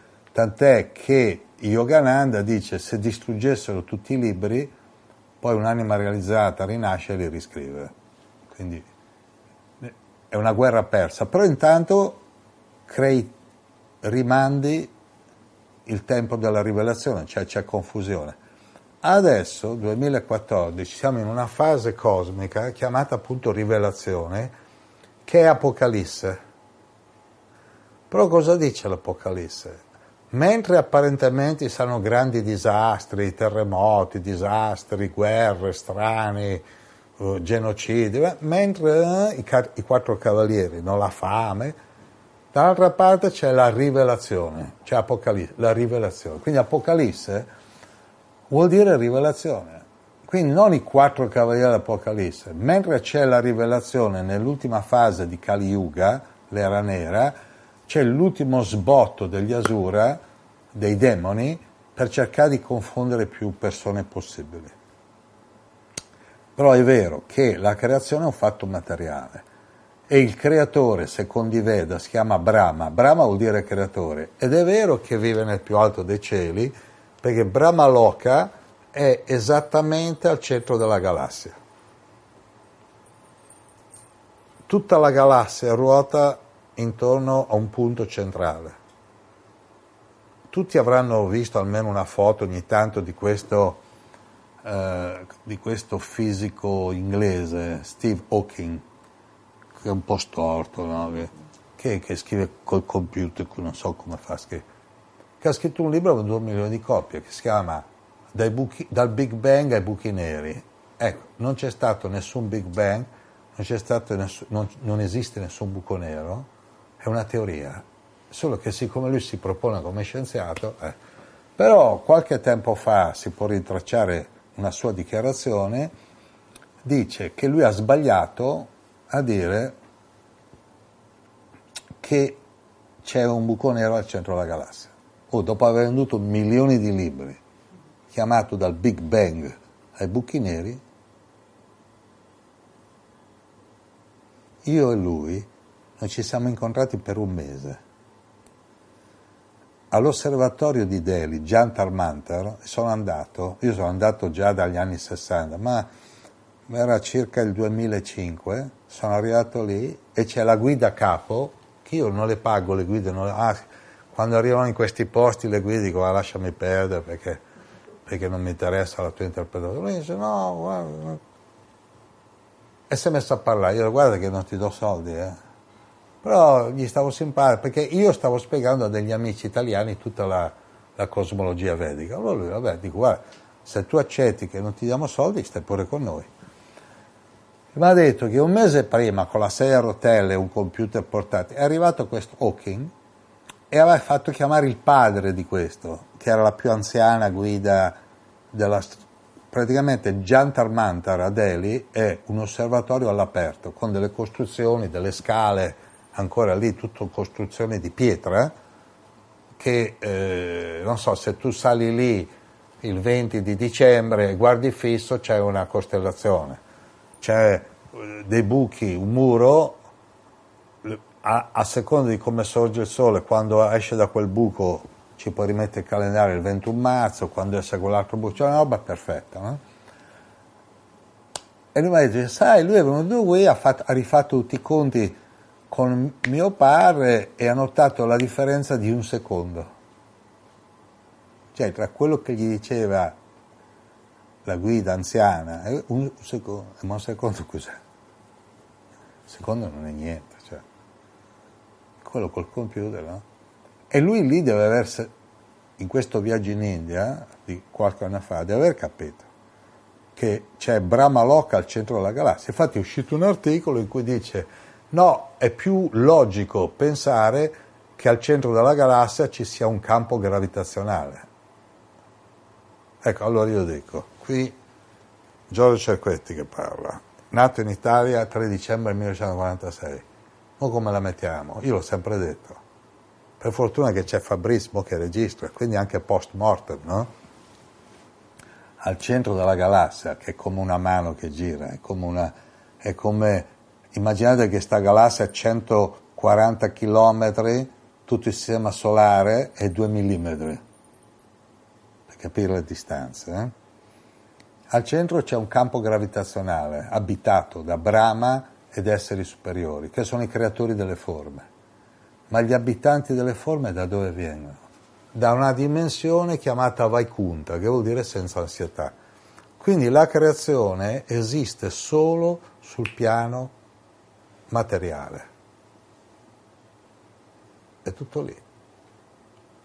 Però qualcuno o ha preso degli esseri da terra A e li ha portati da terra B, però là c'è una, nel DNA nostro, noi non abbiamo il ritmo circadiano delle 24 ore, non ce l'abbiamo, ce l'abbiamo di 25, 26, anche 27, perché sta facendo degli esperimenti. No? Insomma, quando, quando, questi ci metteranno 5 mesi per andare su Marte, chi, chi è che regola? Un mio amico che è andato a lavorare in Alaska mi ha raccontato una storia molto affascinante. No? È andato a lavorare in Alaska nel periodo che era sempre sole.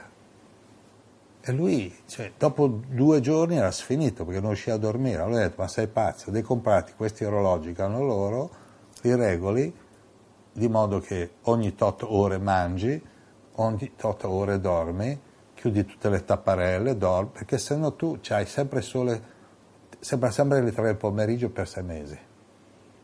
E quindi fondi, letteralmente. Però lui non, non se ne accorgeva. Dopo 3-4 giorni, che questa situazione sta diventando molto tragica, se ne è accorto. Perché la Terra non è che il ritmo circadiano delle 24 ore è su tutta la Terra, solo in, alcune fasce che noi conosciamo. Se tu vai al, al nord della Lapponia, vai in Alaska in certi periodi, a seconda di come alla posizione Terra-Sole. Noi abbiamo queste stagioni perché la Terra si è spostata, si è inclinata, quindi l'inclinazione è il clima, anzi la parola clima in greco vuol dire proprio inclinazione. Quindi noi bisogna vedere com'è il clima oggi, com'è l'inclinazione. Se l'inclinazione rispetto al Sole è, estate, se l'inclinazione rispetto al Sole in un altro modo è inverno, nello stesso identico punto. Allora qua due, o qualcuno ha preso dei terrestri, cioè delle forme terrestri, le ha cacciate da, chiamiamolo terra A, terra paradiso, e l'ha cacciati qua, ha detto andate a lavorare disgraziati e tu partirai con dolore, cioè l'angelo, no? Perché quello lì è impazzito, cioè questo Yahweh fuori di testa, no? Ma non era lui il creatore, no? lui era il controllore, no? No, fuori di qui, questi. Cioè. E però questi qua nudi non ci stanno, perché se ti stai nudo al sole ti ustioni, le zanzare, gli insetti. Se tu vedi al cane gli insetti non è che gli fanno, dipende quali, ma la zanzara non gli fa niente. Qua noi vai a dormire nudo sulla spiaggia, arrivano le zanzare e dicono oh finalmente una bella cena offerta da, dallo stupido di turno no? che viene qua. Quindi, oppure c'è la seconda ipotesi che è quasi uguale alla prima, qualcuno viene qua, allora su, la, su questa terra la vita non ha origine, si adatta, quindi qualcuno ha creato prima i dinosauri, poi sono spariti poi ha creato i gatti e non sono ancora spariti, poi i cani, eh, cioè sono varie specie, eh, eh quelli sono spariti 70 milioni fa. Poi è bello che leggi un libro e dice, e 200.000 anni fa è apparso l'uomo, ma da dove è apparso questo uomo? Cioè l'uomo. Allora dice c'è l'anello mancante, perché noi veniamo dalle scimmie l'anello mancante, non c'è nessun anello mancante. Le scimmie ci sono ancora, noi ci siamo e andando indietro non si capisce. Quindi qualcuno ha fatto una modificazione genetica.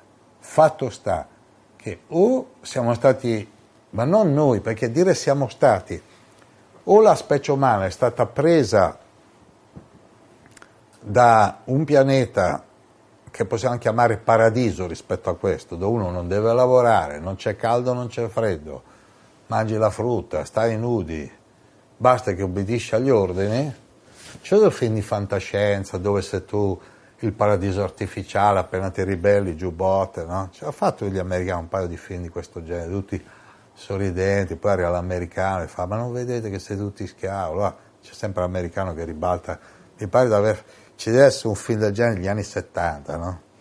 C'è adesso un film dove l'americano entra in un finto paradiso terrestre e scatena un film in bomba. Perché quest'idea frulla da anni nella mente, no? Poi quando arriva a Hollywood, quando arriva a Hollywood è fatta, no? Però in tutte e due le ipotesi, noi qui, i terrestri diciamo, ma gli spiriti da dove vengono?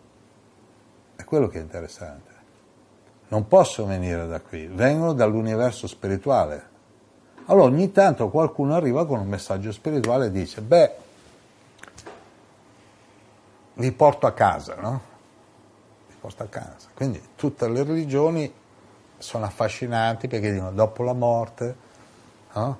Allora la religione musulmana dice, rivolge solo agli uomini, perché una donna musulmana quando va da Allah che gli dà 70 vergini, ma cosa ci fa? Senza offendere nessuno, a meno che non sia lesbica, ma che deve essere lesbica?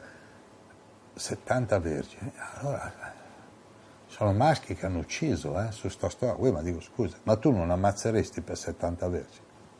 Ho visto io dei video di imam, l'ho visti, nel 2014, ho visto io i video che predicavano Ari, fa, e ognuno di voi avrà 70 vergini a suo servizio con cui poter avere rapporti sessuali e essere servito giorno e notte.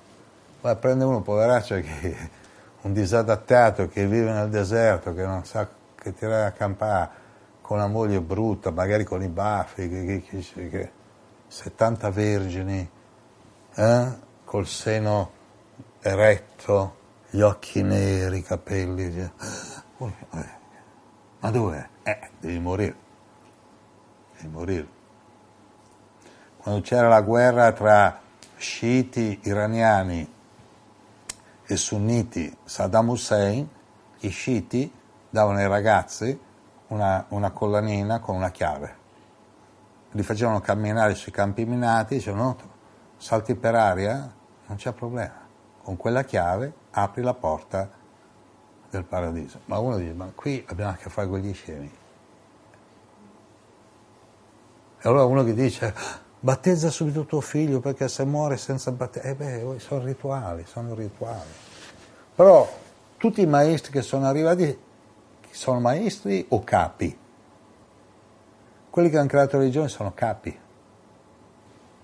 Gesù non risulta che ha creato nessuna religione. Ha detto andate a predicare, cioè ha dato predica libera. Krishna non ha creato nessuna religione. Buddha non parlava neanche di Dio, quindi è fuori dal giro. no? Allora chi queste religioni sono state create dai capi. I maestri dicono vivi qui, attenzione che tra lo spirito e il corpo c'è la mente. Se la mente è guidata dal corpo, chi prende la tua attenzione sul corpo ti porta dove vuole, come l'anello, metti un anello al naso del bue, tiri e lo porti, o metti le briglie al cavallo, lo, lo mandi dove vuoi. Però tutti hanno parlato del andiamo via di qua. Per quello che quando muore la nonna, il nonno, la mamma, eh, è in cielo. L'altro giorno una su Facebook ha detto mio padre è tornato in cielo. E non puoi fargli la battuta perché è un astronauta tuo padre, cioè non la puoi fare perché poi gli gira male. Mio padre è tornato in cielo e mi guarda da lassù. Poi però questo qui che scrivono queste frasi con la faccia del padre messa lì non hanno nessuna intenzione di rivedere il padre. Allora dico, non vedi l'ora di morire così rivedi tuo padre? No, beh, io starei ancora un po' qua giù, eh? Cioè, papà è lassù, dovrebbe incontrare la nonna, c'è la zia, c'hanno, sai, ci sono gli affittacamere per le fam- famiglie numerose. Però nessuno vuole andare, perché? Perché non c'è la conoscenza. Io l'unica cosa che posso dire per chiudere il discorso è chi vive bene nell'aldi qua vivrà bene nell'aldi là. E allora che cos'è? E bisogna capire che cosa è bene. Tutto quello che non puoi fare nell'aldilà è meglio non farlo nell'aldilà. Quindi nell'aldilà ammazzi qualcuno per mangiarlo? No. Accendi una sigaretta? No. Vai in moto? No. Mo dico, ma perché c'entra la moto? E la moto c'entra. Perché la moto crea una vibrazione. Io sono già diverse persone che non mi, mi salutano più eh, dopo che gliel'ho detto. Ho detto no, non togliermi la moto.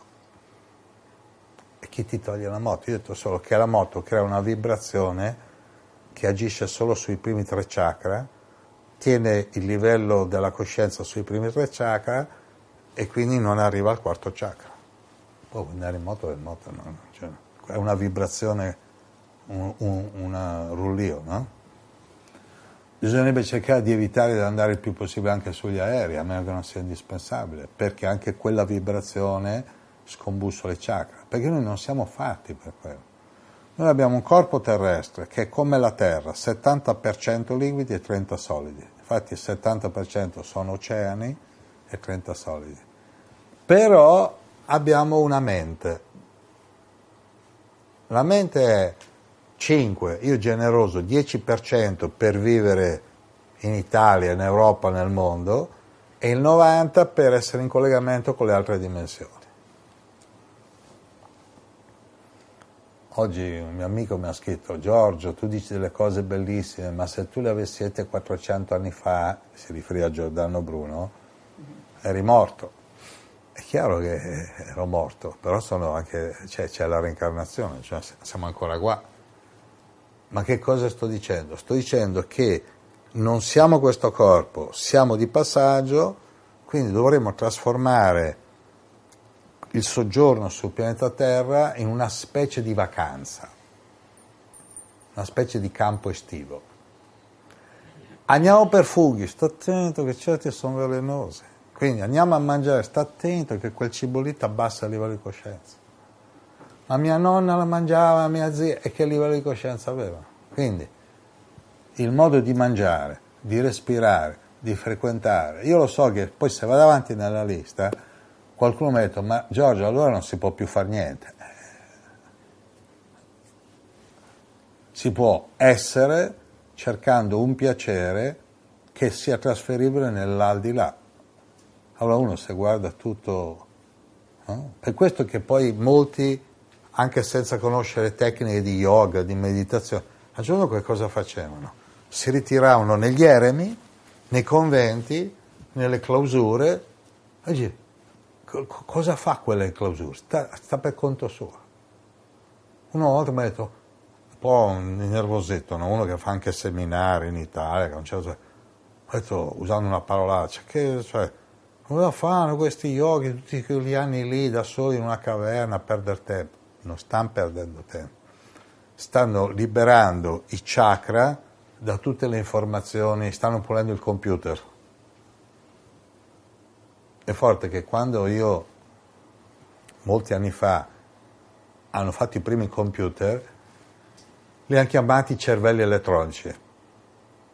Adesso per spiegare cos'è il cervello dicono come il computer. Cioè, prima quando ha fatto il computer ha detto che era come il cervello, ma per spiegare cos'è il cervello dico, hai in mente un computer? Sì. Eh, infatti è chiaro che è cervello elettronico, solo che non sgarra. E questo è il punto sembra come se noi avessimo nella nostra memoria, quindi o siamo veramente che veniamo da un pianeta dove partorire non, non creava dolore e non bisognava lavorare, quindi un paradiso terrestre, cioè una terra simile da cui qualcuno ci ha buttato fuori. Infatti lì nella storia a un certo punto questo che chiamano Dio, sto Yahweh, gli, gli gira male, mi pare che chiama gli angeli, no? I butta fuori, è buttato fuori, no? Quindi poi è simbolico un Adamo, un'Eva, poi non era possibile che fosse solo un Adamo e un'Eva, perché poi sono riprodotti. Poi altri spiriti, vedendo questi qua, ha detto questi mo li controlliamo noi. Allora creano le religioni, tu contro tu, là. Poi però riunì Deva, insegnano una lingua comune, il sanscrito, e a un certo punto dice, il Signore scese, Signore, uno, eh, vide che parlavano tutti la stessa lingua, non gli andò bene e disse agli altri scendiamo, confondiamoli e disperdiamoli sulla terra. Allora qualcuno gioca con questi umani dice andate moltiplicatevi, se nella moltiplicazione il 30% muoiono, chi se ne frega, e giocano con gli esseri umani come uno gioca con le pedine, con i soldatini, come gioca co- co- co- con dei pupazzi, no? burattini. Quindi il maestro spirituale che cosa fa? Si incarna, spiega, tu non sei, Gesù lo dice, no? Il mio regno non è di questo mondo. Allora, cioè, allora c'è bisogno di bere in un calice dorato, se non è di questo mondo. C'è bisogno di girare con le macchine di lusso, se non è di questo mondo. Poi spiega, vivere nel, nel mondo senza essere del mondo. Allora noi saremo l'umanità, la pecorella smarrita, così, ma la parola chiave dove i, conti non tornano è la parola Dio. Perché se esiste un Dio che sta creando ogni giorno migliaia di esseri, non si capiscono gli aborti, quelli che nascono ciechi, zoppi, deformi, chi, chi li ha creati? E quando un credente è messo davanti a questo dice, mistero. Se invece noi pensiamo che infiniti esseri prendono corpi, è un po' l'esempio più classico, io sono a Milano, no? a Milano c'è una via che si chiama Corso Buenos Aires, sono tutte vetrine, come la quinta strada a New York, tutte vetrine. Cosa vuol dire vetrina? Che c'è un vetro, dentro c'è della roba, c'è questa catena di abbigliamento, Abercrombie Fitch, questi 100, 100, hanno più di 100 anni che esiste, no? Questi qui hanno messo dei fotomodelli, ambiente riscaldato anche di me, con la camicia aperta, no? la famosa tartaruga, muscoli perfetti. Eh, uno, sai quante, quante ragazze sono entrate lì a comprare roba che non volevano comprare per farsi la foto col fotomodello? No? Qui sono vetrine.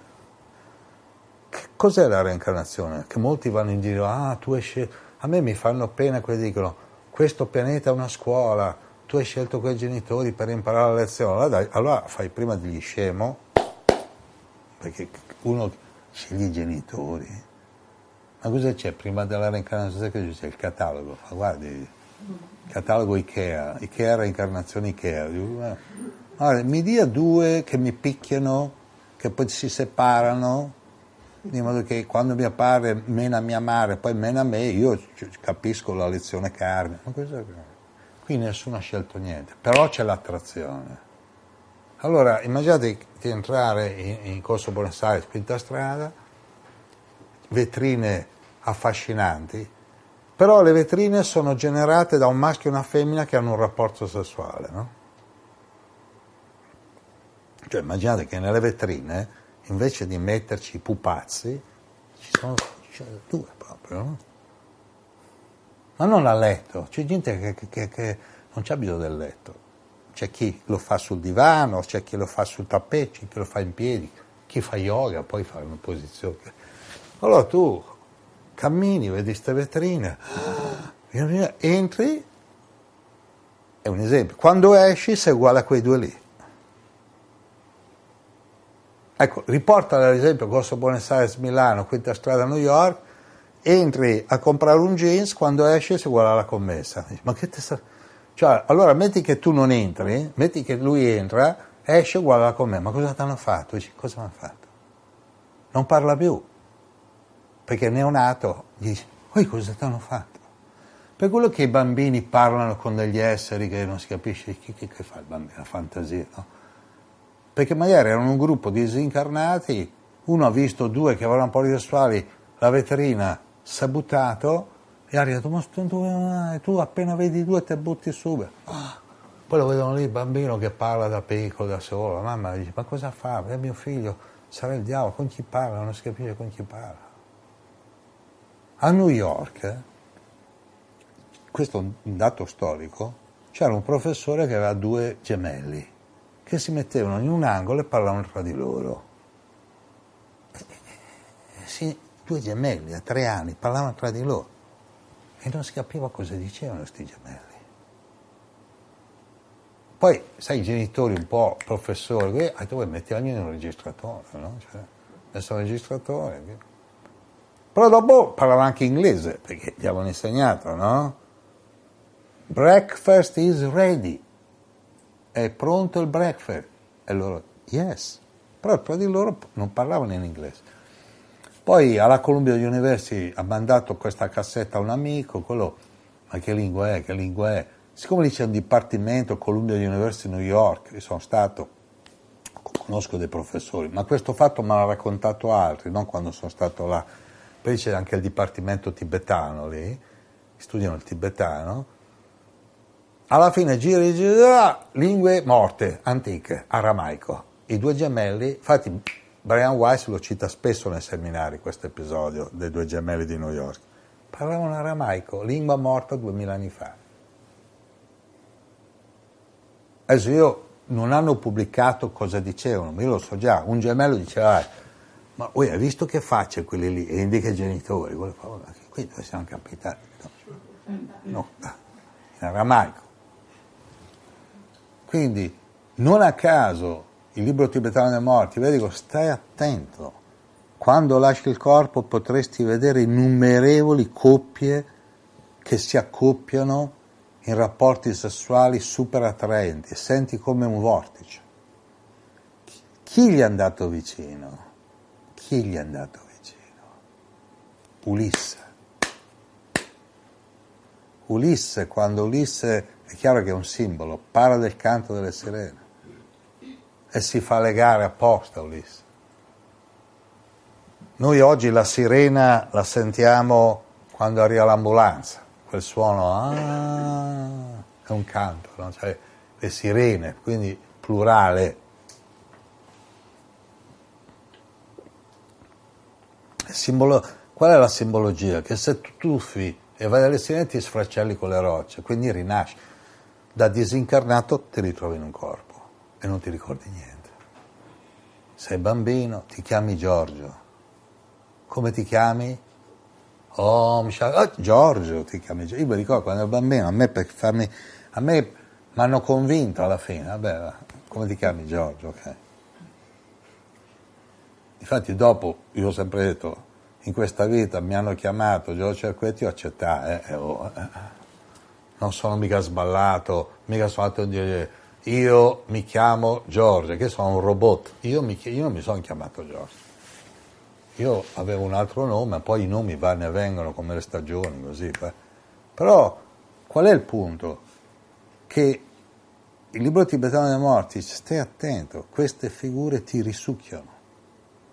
Quindi allora che cosa fa lui? Mette la cera ai rematori, si fa legare al palo perché vuol sentire il canto e poi urla slegatemi e quelli invece maledetti slegatemi, vi faccio frustare, va ammazza. Poi quando la nave era andata via, gli passa la crisi, hanno localizzato dove erano le sirene? Tra Scilla, che è uno stre, e qua non è stretto? Tu dovresti sapere qualcosa, cosa c'è qua.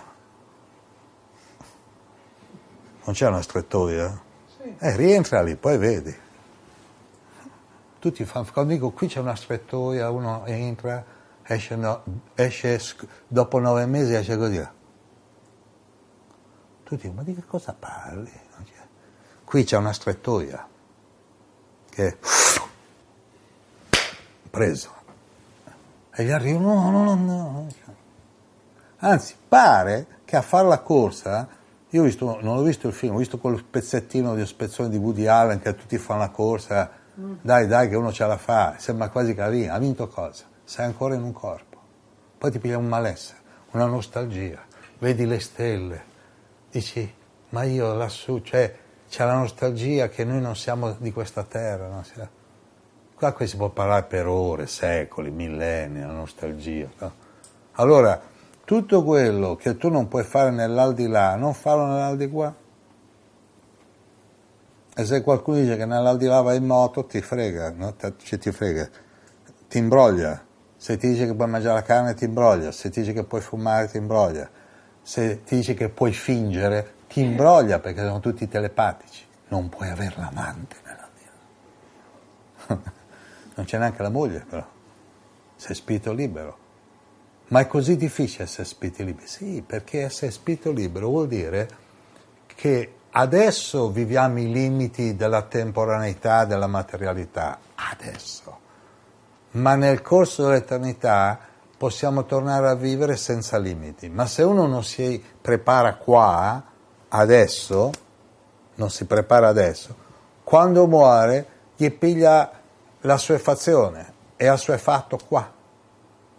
Quindi alla prossima vetrina entra di corsa.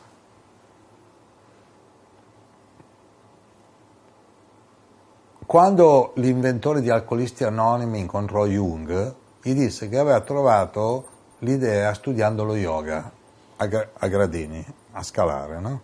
Quindi quando gli alcolisti anonimi hanno salvato un sacco di gente, invece di negare, invece di negare il, eh, l'alcol, dicono io sono alcolista e sono sobrio da... No? Usando la stessa tecnica, cioè lui che l'ha presa la tecnica, bisognerebbe dire io sono uno spirito incarnato e sono consapevole da cinque anni. Allora quello che è consapevole da tre mesi fa, oi, come, come hai fatto? No? Quindi per quello che Buddha risvegliato, da quale ubriacatura? Da quell'ubriacatura che nasce dall'identificazione col corpo. Allora tutti quelli che ti vendono vestiti, oggetti, oggetti soprattutto inutili, macchine, inut- cioè tutti quelli che ti vendono l'inutilità sono asura, demoni che ti vogliono qua, incastrare qua, qua. Se uno spirito libero, rallenta, semplifica, stai leggero, sii felice, rallenta, rallenta. Ma allora a che velocità devi andare? A quella del battito del cuore a quella dei piedi, stai calmo. Semplifica vuol dire tutto quello che è inutile, solo che poi c'è la assuefazione al fare. Quando uno è assuefatto al fare e, e deve stare fermo, ha un malessere, perché è abituato a reazioni biochimiche di adrenalina. Perché la gente se vede Valentino Rossi, Pedrosa, Lorenzo, questi ciclisti, una volta Schumacher, Mo Alonso, poi Vettel, poi cambiano perché durano poco, eh, perché lì ti fondi subito? Perché loro, anche vedendolo solo in televisione? Poi quelli che vedono in televisione, ah ma dal vivo è meglio, ma mica sali in moto tu, perché scaricano l'adrenalina, c'è l'effetto finzione. l'effetto finzione. Sono degli attori, ho visto delle interviste a Hollywood, attori che dicono, eh, fare l'attore dura, ma la vita comune è ancora più dura. E qual è la vita comune? Cioè, fare l'attore è dura, ma andare a lavorare più dura. Cioè, fai l'attore, se sei una donna ti baciano per sedurre uno, eh, ti pagano, cioè fatti dare un bacio. Quello va a lavorare, che ti bacia nessuno, non ti abbraccia nessuno. Ho fatto delle scene di nudo difficili, capirai, delle scene di nudo, sono tolti i vestiti, capirai il difficile. È stata molto intensa, guarda, una scena di nudo, ah, ma l'ho fatto perché c'era la parte in cui bisogna... Ma perché tu dormi i vestiti? Cioè, c- c- tutti fanno scene di nudo almeno una volta al giorno, penso, e, che, che, e chi li paga? Nessuno. Quindi, perché uno pensa la vita comune è dura, qua è dura, però sembra meno dura. Quindi la lotta è chi è meno dura. Dove la felicità dipende da oggetti o da persone esterne, non è dura, è durissima, perché crea assuefazione. Tutto ciò che crea assuefazione. Quindi spirito libero vuol dire spirito libero e consapevole. Siamo in un corpo e sono consapevole. Uno si può dire anche da quanti anni. No? Io i primi anni di questa incarnazione non ero stupito, ero più che stupito. Mi osservavo, guardavo in giro mia nonna, mia sorella, mio fratello, mia madre, mio padre, i compagni di asilo, compagni di elementari, vicini di casa. Adesso è uguale, eh? non è che è cambiato. Però adesso, quando mi metto a parlare di certe cose, qualcuno ascolta. Poi ogni tanto qualcuno dice, ho capito, dico, ripeti quello che ho detto, non si ricorda quasi niente. Però c'è la volontà di voler capire, no? Per fortuna anche qui Fabrice fa questi video, ci, ci sono delle persone, caro Fabrice, perché Fabrice è al di là del, non del velo, ma del, della Sono gente che mi detto, sai che per capire bene cosa dici in un video devo vederlo 3-4 ore, e eh, vedilo anche 10. Però quando hai capito, non puoi più far finta di non aver capito. È giusto, Fabrizio? Quindi in teoria quello che dovrebbe aver capito di più sei tu, che l'hai visti tutti questi video, almeno una volta, no? Cioè, no, lui li vede più di una volta perché per montare un attimo così. Quindi Fabrice si merita che adesso in gruppo, con voce calma, perché è un ragazzo sensibile, quanti chili pesi? 102. Sempre 102, vabbè. È un ragazzo sensibile di 102 kg, con voce... Eh, dite così, caro Fabrice, caro Fabrice ti, ringraziamo ti ringraziamo, per aver messo su YouTube, messo su YouTube tutti questi video. Tutti questi video.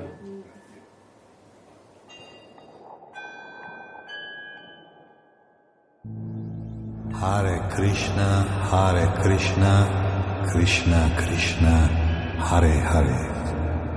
Hare Rama, Hare Rama, Rama Rama, Hare Hare.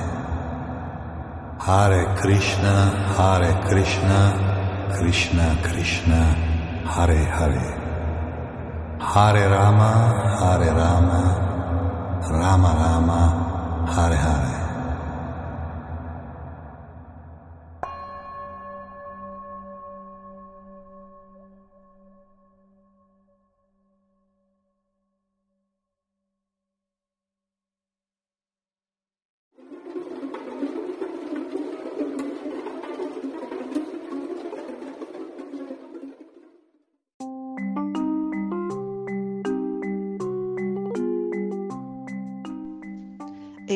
Sì, sei su letteralmente Radio Yoga Network, la mia radio, la tua radio. Letteralmente Radio Yoga Network www.letteralmente.info Nostro indirizzo di posta elettronica Radio Yoga Network chiocciola gmail.com Radio Letteralmente Yoga Network la radio che ti sta sempre vicina.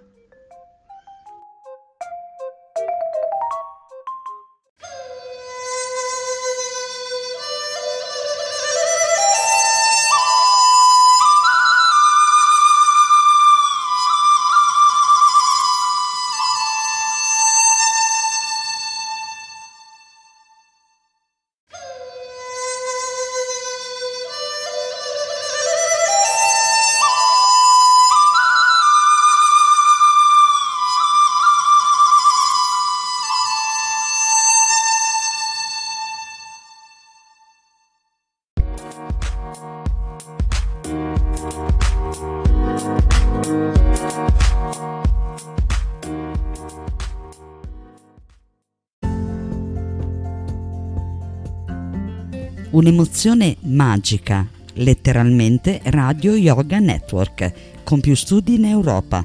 Diffondi la sua voce, il suo messaggio e ti sentirai meglio.